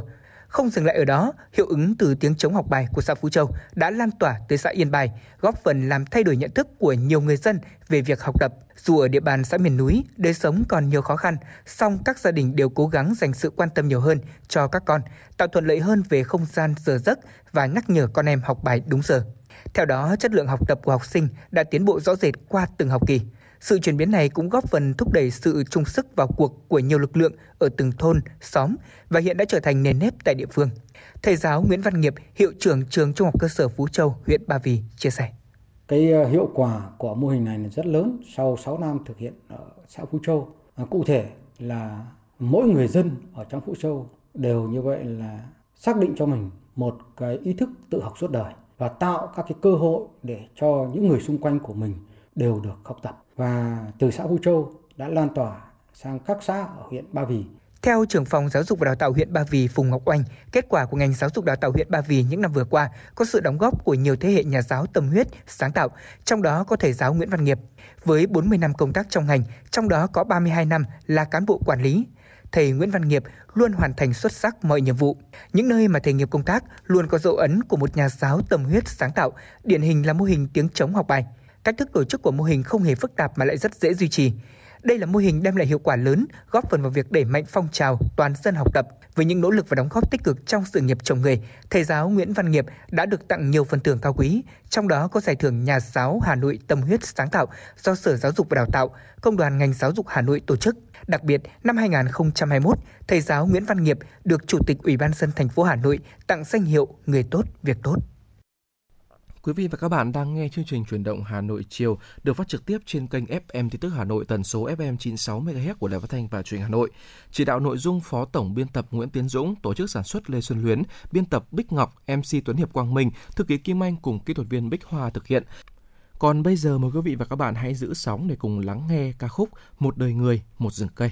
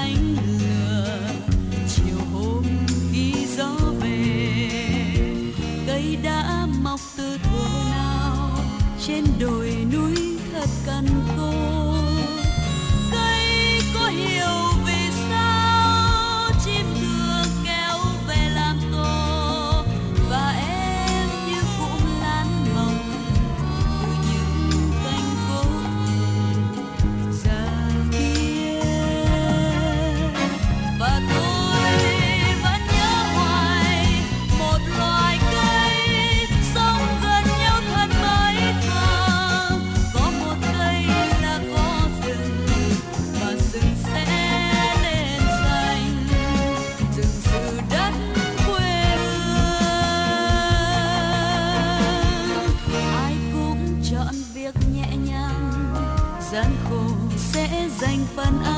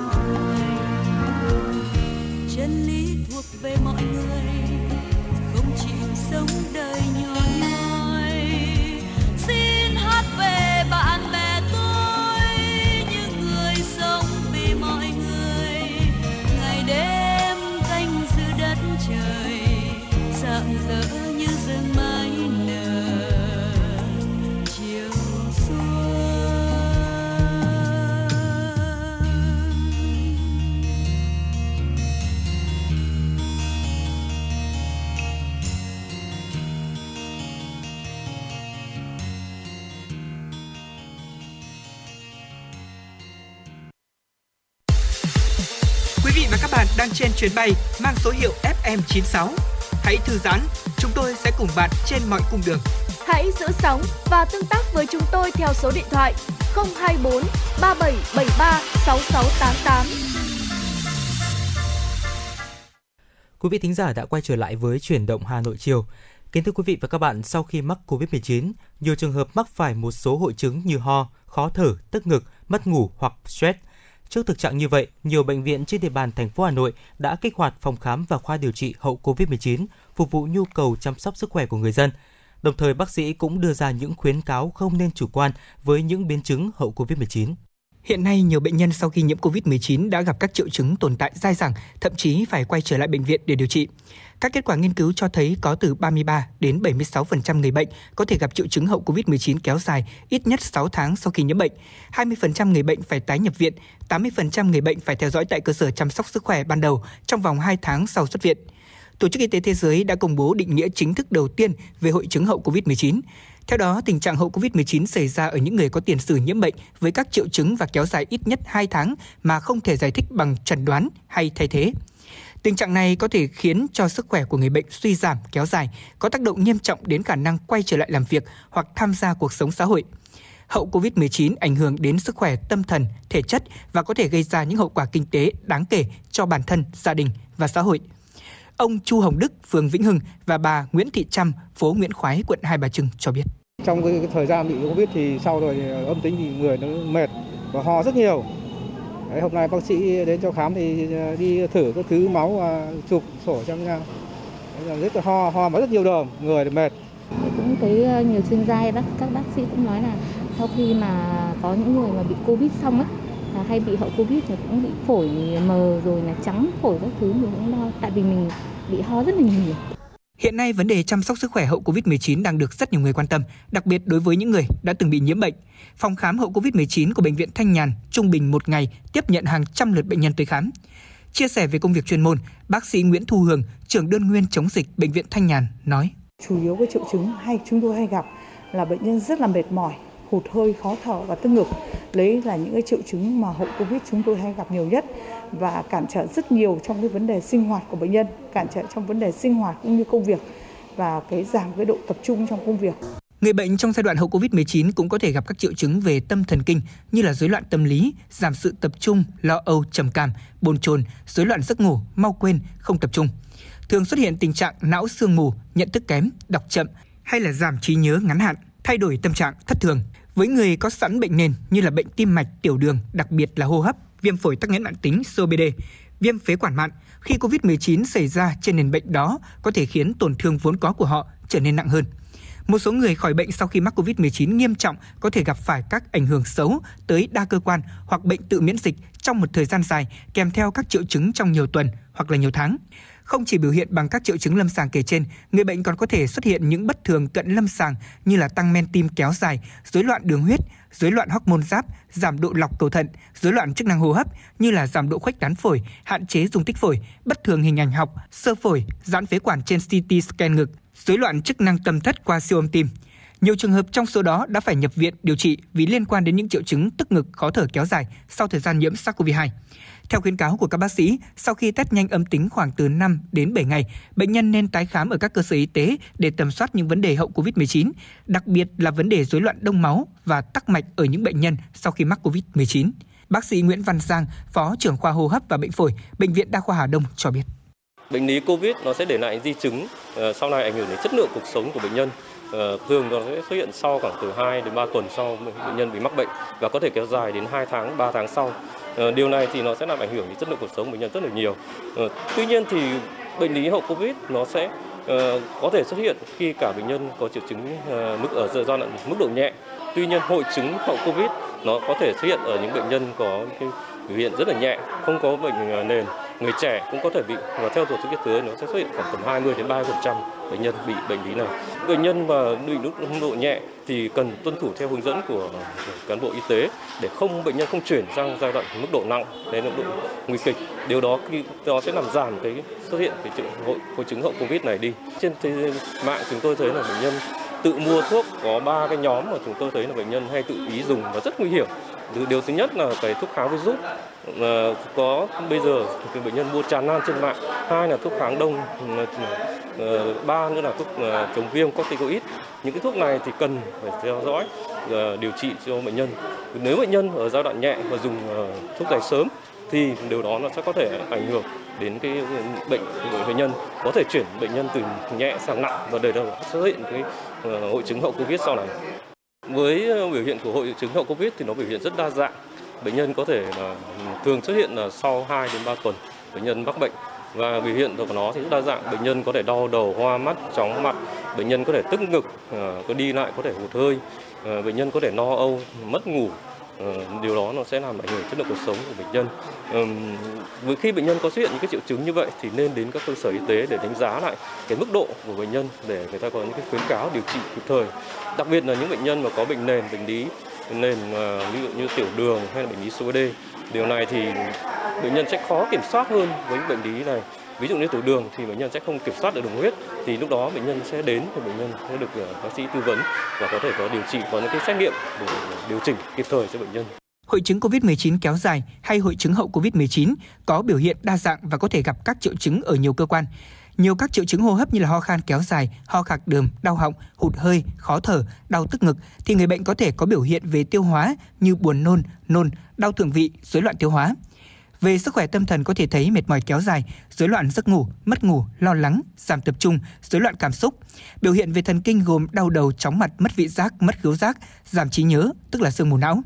Các nhóm triệu chứng bất thường theo chuyên khoa cần được thăm khám và đánh giá về mức độ, đồng thời cần loại trừ các nguyên nhân gây bệnh khác trước khi kết luận thuộc hội chứng hậu COVID-19.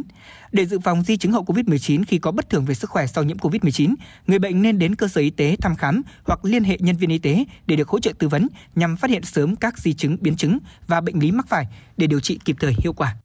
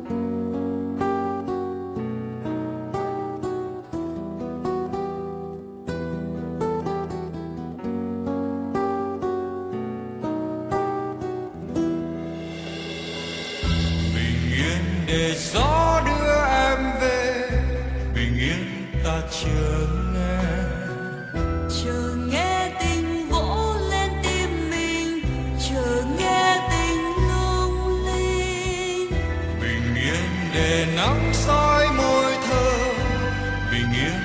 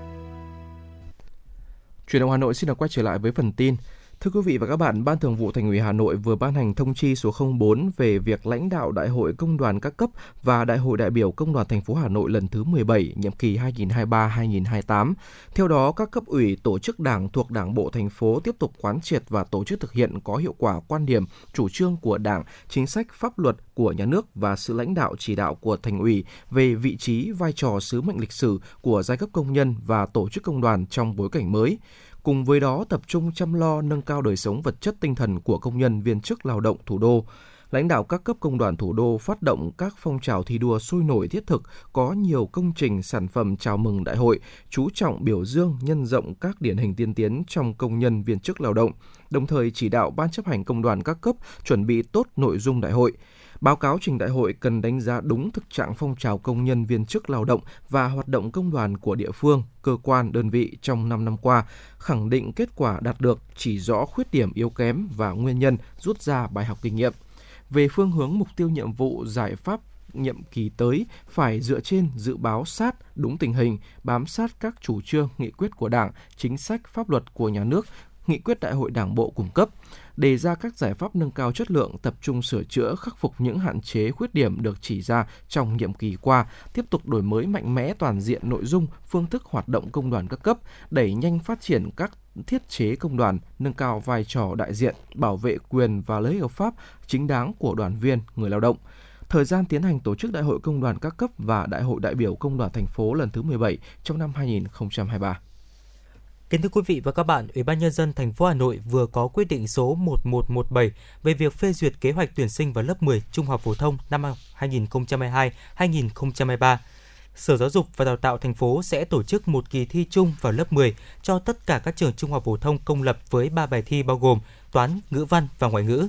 Trong đó bài thi toán và ngữ văn thi theo hình thức tự luận, bài thi ngoại ngữ sẽ thi theo hình thức trắc nghiệm. Đề thi bao gồm các câu hỏi theo yêu cầu chuẩn kiến thức, kỹ năng thuộc chương trình trung học cơ sở hiện hành của Bộ Giáo dục và Đào tạo, chủ yếu nằm trong chương trình lớp 9. Dự kiến thời gian tổ chức kỳ thi trong hai ngày 18 và 19 tháng 6 năm 2022. Đối với các trường trung học phổ thông công lập, khu vực tuyển sinh được chia theo địa giới hành chính quận, huyện, thị xã. Toàn thành phố có 12 khu vực tuyển sinh. Trường Trung học phổ thông Chu Văn An và trường Trung học phổ thông Sơn Tây được tuyển học sinh vào lớp 10 không chuyên trên toàn thành phố, không phân biệt khu vực tuyển sinh mỗi học sinh được đăng ký nguyện vọng dự tuyển vào tối đa 3 trường trung học phổ thông công lập, xếp theo thứ tự nguyện vọng 1, nguyện vọng 2 và nguyện vọng 3. Trong đó nguyện vọng 1 và nguyện vọng 2 phải thuộc khu vực tuyển sinh theo quy định, nguyện vọng 3 có thể thuộc một khu vực tuyển sinh bất kỳ. Học sinh không được thay đổi nguyện vọng dự tuyển sau khi đã đăng ký. Dự kiến học sinh trúng tuyển xác nhận nhập học vào trường theo hình thức trực tuyến hoặc trực tiếp vào ngày mùng 10 tháng 7 đến ngày 12 tháng 7 năm 2022 nộp hồ sơ nhập học tại trường từ ngày 19 tháng 7 đến ngày 22 tháng 7 năm 2022. Sở Giáo dục và Đào tạo Hà Nội vừa có văn bản số 773 gửi Ủy ban nhân dân các quận huyện thị xã về việc xem xét tổ chức hoạt động bán trú cho học sinh khối lớp 7, 8, 9, 10, 11 và 12 khi học trực tiếp tại trường. Sở Giáo dục và Đào tạo Hà Nội đề nghị Ủy ban dân các quận huyện thị xã căn cứ tình hình dịch bệnh COVID-19 tại địa phương trên cơ sở kế hoạch tổ chức và nhu cầu hoạt động bán trú của các trường, các cơ sở giáo dục xem xét và quyết định cho phép các trường, các cơ sở giáo dục trên địa bàn tổ chức hoạt động bán trú khi học sinh các khối lớp từ 7 đến 12 đi học trực tiếp các trường, các cơ sở giáo dục căn cứ vào tình hình và điều kiện của từng đơn vị để xây dựng phương án tổ chức hoạt động bán trú khi học sinh đi học trực tiếp, đáp ứng nhu cầu tổ chức các hoạt động giáo dục của đơn vị và nguyện vọng của phụ huynh học sinh, chủ động báo cáo và xin ý kiến phê duyệt của Ủy ban dân các quận, huyện, thị xã. Sở Giáo dục và Đào tạo Hà Nội cũng lưu ý việc tổ chức hoạt động bán trú phải thực hiện theo nguyên tắc tự nguyện, đồng thuận của cha mẹ học sinh. Các trường, các cơ sở giáo dục phải thực hiện đầy đủ các biện pháp phòng chống dịch bệnh theo hướng dẫn của ngành y tế và ngành giáo dục, trong đó bảo đảm nguyên tắc hạn chế giao lưu, tiếp xúc giữa các học sinh trong cùng lớp và giữa các lớp các trường ưu tiên tổ chức ăn ngủ nghỉ ngay tại lớp học, giãn cách tối đa theo điều kiện của từng lớp. Học sinh ăn theo suất riêng, không dùng chung các đồ dùng cá nhân, rửa tay với nước sạch và xà phòng trước và sau khi ăn. Nhà trường phải vệ sinh khử khuẩn nhà ăn sau mỗi lượt tổ chức cho học sinh ăn nếu tổ chức ăn ở nhà ăn chung của nhà trường, đồng thời đảm bảo an toàn thực phẩm theo đúng quy định.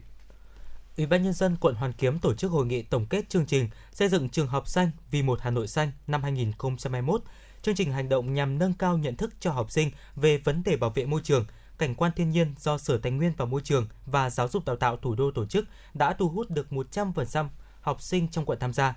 Với cách làm sáng tạo, có sự phối hợp chặt chẽ về chuyên môn giữa ngành Tài nguyên và Môi trường với ngành Giáo dục và Đào tạo quận Hoàn Kiếm, sự kết nối giữa nhà trường, gia đình, học sinh, chương trình Trường học xanh 2021 tại quận Hoàn Kiếm đã đi đúng hướng, phát huy những thế mạnh của năm học chương trình truyền thông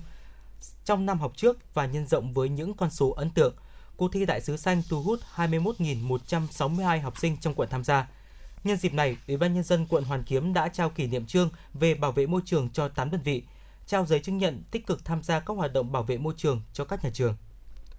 Chiều qua, Bộ Y tế tổ chức hội nghị trực tuyến về tập huấn tiêm chủng vaccine phòng COVID-19 cho trẻ em từ 5 đến 12 tuổi với hơn 700 điểm cầu trên cả nước. Theo đó, có hai loại vaccine phòng COVID-19 tiêm cho trẻ em ở nhóm tuổi này là Pfizer và Moderna. Riêng vaccine Moderna chỉ định tiêm cho trẻ em từ 6 đến 12 tuổi không giống như người từ 18 tuổi trở lên, đối với trẻ em từ 5 đến dưới 12 tuổi, Bộ Y tế yêu cầu chỉ tiêm hai mũi duy nhất cùng loại vaccine, mũi một cách mũi hai là 4 tuần, không tiêm trộn với bất kỳ loại vaccine mRNA nào. Bộ Y tế yêu cầu chiến dịch tiêm chủng diễn ra tại trường học và các cơ sở tiêm chủng cố định và tiêm lưu động, triển khai tiêm trước cho nhóm tuổi lớn từ 11 tuổi, tức là nhóm trẻ học lớp 6, sau đó hạ thấp dần độ tuổi. Các địa phương triển khai cuốn chiếu theo trường, địa bàn căn cứ vào tình hình dịch và số lượt vaccine được cung ứng. Theo báo cáo của Bộ Y tế, đến nay cả nước đã tổ chức tiêm cho 206 triệu liều với 135 đợt tiêm vaccine phòng COVID-19 trên toàn quốc. Tỷ lệ người trên 18 tuổi đã tiêm mũi 1 đạt 100% và tiêm mũi 2 đạt 99%. Trẻ từ 12 đến dưới 18 tuổi đã tiêm mũi 1 đạt 99% và mũi 2 đạt 94%. Tin từ Bệnh viện Bạch Mai, trung tâm chống độc của bệnh viện vừa tiếp nhận bệnh nhân nữ 37 tuổi ở huyện Gia Lâm, thành phố Hà Nội, nhập viện trong tình trạng hôn mê, co giật sau 4 ngày uống cà phê giảm cân.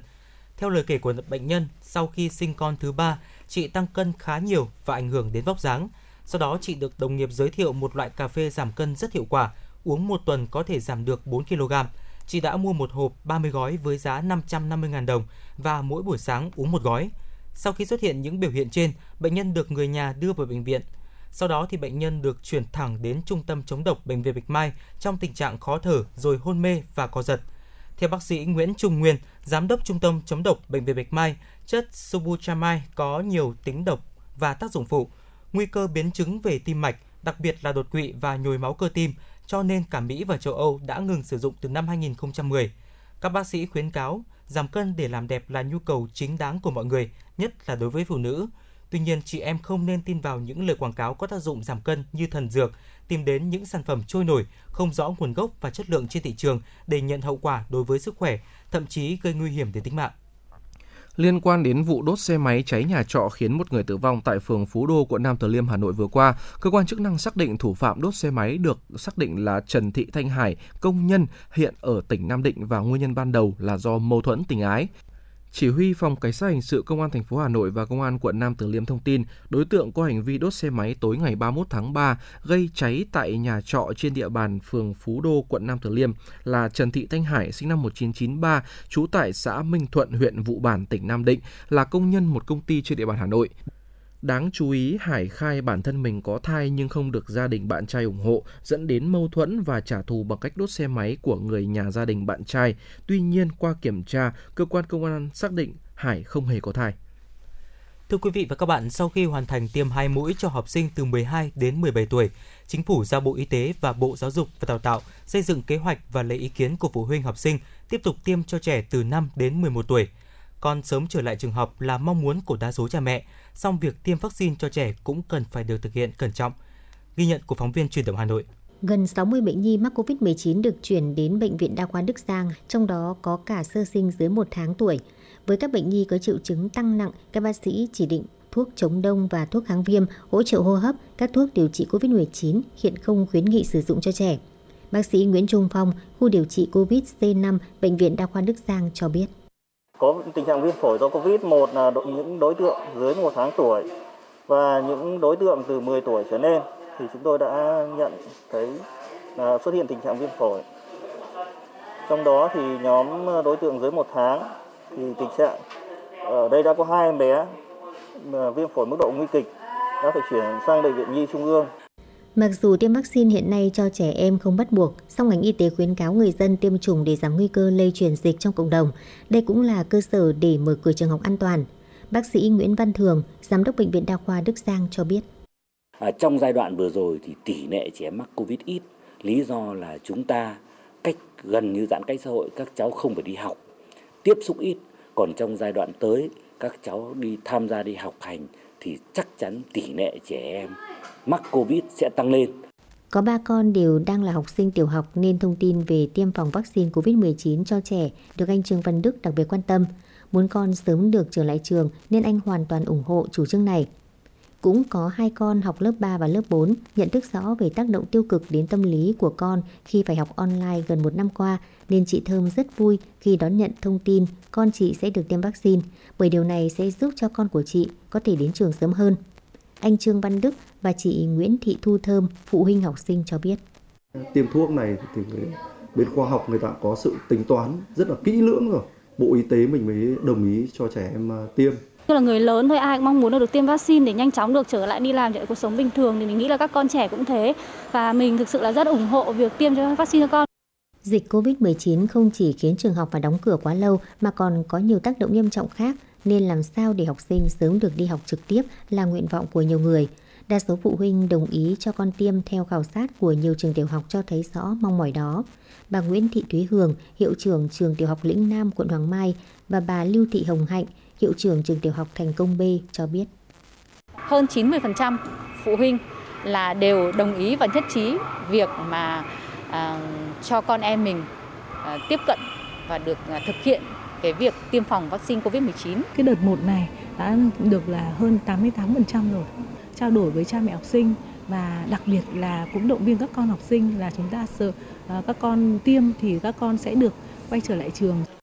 Giống như ở các lứa tuổi khác, việc được tiêm đủ vaccine sẽ giúp các em có thêm một tấm lá chắn khi trở lại trường để ứng phó được với dịch COVID-19. Tuy nhiên, do đặc thù lứa tuổi nên chuyên gia khuyến cáo việc tiêm cho trẻ từ 5 đến 11 tuổi cần đặc biệt lưu ý quá trình trong và sau tiêm, bởi phản ứng phụ về viêm cơ tim và viêm màng ngoài tim có thể xảy ra. Phó giáo sư tiến sĩ Nguyễn Tiến Dũng, nguyên trưởng khoa nhi Bệnh viện Bạch Mai nói. Viêm cơ tim nó lại không xảy ra ngay ngày đầu thường nó phải xảy ra từ ngày thứ ba trở đi rồi à, có thể à, xảy ra ở cái mũi thứ hai chứ lại không phải xảy ra ở mũi thứ nhất vì thế cho nên phải theo dõi rất là cẩn thận Hiện trong khi chờ chính phủ phê duyệt, các địa phương đang đẩy mạnh công tác tuyên truyền, chuẩn bị sẵn sàng triển khai tiêm vaccine cho trẻ khi có kế hoạch cụ thể. Ông Trần Quý Thái, Phó Chủ tịch Ủy ban nhân dân quận Hoàng Mai cho biết. Tuyên truyền với đến với người dân, đến với phụ huynh và cha mẹ học sinh để làm sao mà nhận thức được ờ, đầy đủ, đúng đắn và cái hiệu quả của vaccine trong công tác phòng chống dịch covid để người dân yên tâm ừ, tin tưởng ờ, tiêm vaccine để phòng chống dịch covid được ờ, tốt nhất. Trẻ dưới 11 tuổi hiện chưa được tiêm vaccine, vì vậy nguy cơ trẻ bị mắc cao hơn so với các đối tượng khác và có thể gặp các di chứng vĩnh viễn gây suy giảm sức khỏe, ảnh hưởng tới sự phát triển của trẻ. Hiện Bộ Y tế đã đàm phán mua 21,9 triệu liều vaccine phòng COVID-19 của Pfizer-BioNTech, Bộ trưởng Bộ Y tế Nguyễn Thanh Long nói. Chúng ta tiếp tục là tiến hành đánh giá về những cái uh, sự chấp nhận của nhất là những cái bậc cha mẹ, phụ huynh học sinh và trong thời gian qua thì Bộ Y tế đã tiến hành một cái điều tra trực tuyến trên 114.000 những ờ, phụ huynh học sinh trong vấn đề về cái việc mà tiêm cho trẻ từ 5 đến 12 tuổi. Thế rồi là chúng ta cũng chuẩn bị cho tất cả những cái phương án các kịch bản và đàm phán với các đối tác với những nhà sản xuất để vấn đề về đảm bảo cung ứng đối với vaccine. Tỷ lệ bệnh nhi mắc COVID-19 chuyển nặng chiếm phần rất nhỏ, nhưng khi xảy ra tình huống số nhiễm lớn đột biến thì con số tuyệt đối sẽ trở thành lớn. Chưa kể một vài hệ lụy có thể xảy ra như vòng lây nhiễm khi trẻ có diễn biến nhẹ, mang bệnh về lây cho người cao tuổi, nguy cơ cao, người nhỏ tuổi hơn, bệnh nền, phụ nữ mang thai, chưa tiêm vaccine. Phó giáo sư tiến sĩ Trần Minh Điển, Giám đốc Bệnh viện Nhi Trung ương đề xuất Bộ Y tế có hướng dẫn điều trị riêng cho trẻ mắc COVID-19 theo hai tầng là tự theo dõi chăm sóc tại nhà và khi phải nhập viện điều trị. Lãnh đạo Cục Quản lý Khám chữa bệnh cũng cho hay, Bộ Y tế đang nhanh chóng cập nhật phác đồ điều trị cho học sinh nhiễm COVID-19 cho cơ sở y tế các tuyến từ trung ương xuống địa phương, nhất là không được để xảy ra tình huống số ca nhiễm là học sinh tăng đột biến gây quá tải. Có hai nhiệm vụ quan trọng để hạn chế khả năng tăng nặng bệnh ở trẻ. Thứ nhất, đảm bảo trẻ diễn biến nhẹ phải được chăm sóc đầy đủ ở tầng thấp, phát hiện sớm diễn biến nặng, lực lượng y tế cơ sở phải đảm nhiệm được. Điều này sẽ giúp giải quyết tình huống gia đình khi có trẻ thành F0 rất dễ lo lắng lúng túng và nhu cầu đi bệnh viện trong khi điều đó không cần thiết với trẻ mắc nhẹ. Thứ hai, việc nâng cao năng lực điều trị các bệnh nặng rất cần thiết vì thực tế số bệnh nhi diễn biến nặng ít nhưng số cơ sở hồi sức nhi nhỏ tuổi cũng rất ít. Vị chuyên gia này nhấn mạnh yêu cầu phải tăng cường đào tạo tập huấn, nâng cao năng lực điều trị nhi khoa, chuyển giao kỹ thuật. Hiện hồi sức nhi khoa còn hạn chế, chỉ rất ít nơi có thể làm kỹ thuật cao như vận hành hệ thống ECMO, trao đổi oxy ngoài màng cơ thể với bệnh nhân nhỏ tuổi dưới 1 tuổi. Khi xảy ra tình huống tăng ca nặng nhưng bác sĩ chưa được nâng cao năng lực thì sẽ lung túng. Các chuyên gia y khoa cũng đề cập thực tế đã xảy ra ở một số quốc gia dù không bùng phát đột biến số ca nhiễm COVID-19 ở trẻ em nhưng xuất hiện tình huống trong gia đình có nhiều người mắc và diễn biến nặng khiến người lớn không chăm sóc được trẻ nhỏ dẫn tới tình trạng trẻ em thiếu chăm sóc, ăn uống phát hiện sớm diễn biến nặng, đặc biệt là nhóm trẻ nhỏ chưa biết diễn đạt triệu chứng bệnh. Các chuyên gia y khoa lưu ý ngoài béo phì, nguy cơ chuyển nặng sẽ gia tăng với trẻ em mắc bệnh lý nền, tim mạch, đái tháo đường, ung thư. Lãnh đạo Bộ Y tế đặt ra vấn đề tăng cường bảo vệ bệnh viện nhi, khoa nhi, đặc biệt là nhóm sơ sinh. Dù điều này không mới bởi khi COVID-19 tấn công mạnh vào đây sẽ không khác nhóm bệnh nhân thận nhân tạo, ung thư hay hồi sức cấp cứu. Hiện có rất ít cơ sở chăm sóc tốt cho nhóm sơ sinh, đặc biệt là trẻ sơ sinh nặng. Điều này sẽ dồn áp lực lên các cơ sở chính như Bệnh viện Nhi Trung ương, Bạch Mai hay khoa nhi Bệnh viện Bệnh nhiệt đới. Đến đây thời lượng của chương trình chuyển động Hà Nội buổi chiều ngày hôm nay cũng đã hết. Quý vị và các bạn hãy ghi nhớ số điện thoại nóng của chương trình 024 3773 6688 và fanpage chuyển động Hà Nội FM 96. Hãy tương tác cùng với chúng tôi để chia sẻ những vấn đề mà quý vị và các bạn quan tâm, những mong muốn được tặng món quà âm nhạc dành cho bạn bè và người thân. Còn bây giờ Tuấn Hiệp Quang Minh cùng chuyển động Hà Nội thân ái chào tạm biệt quý vị.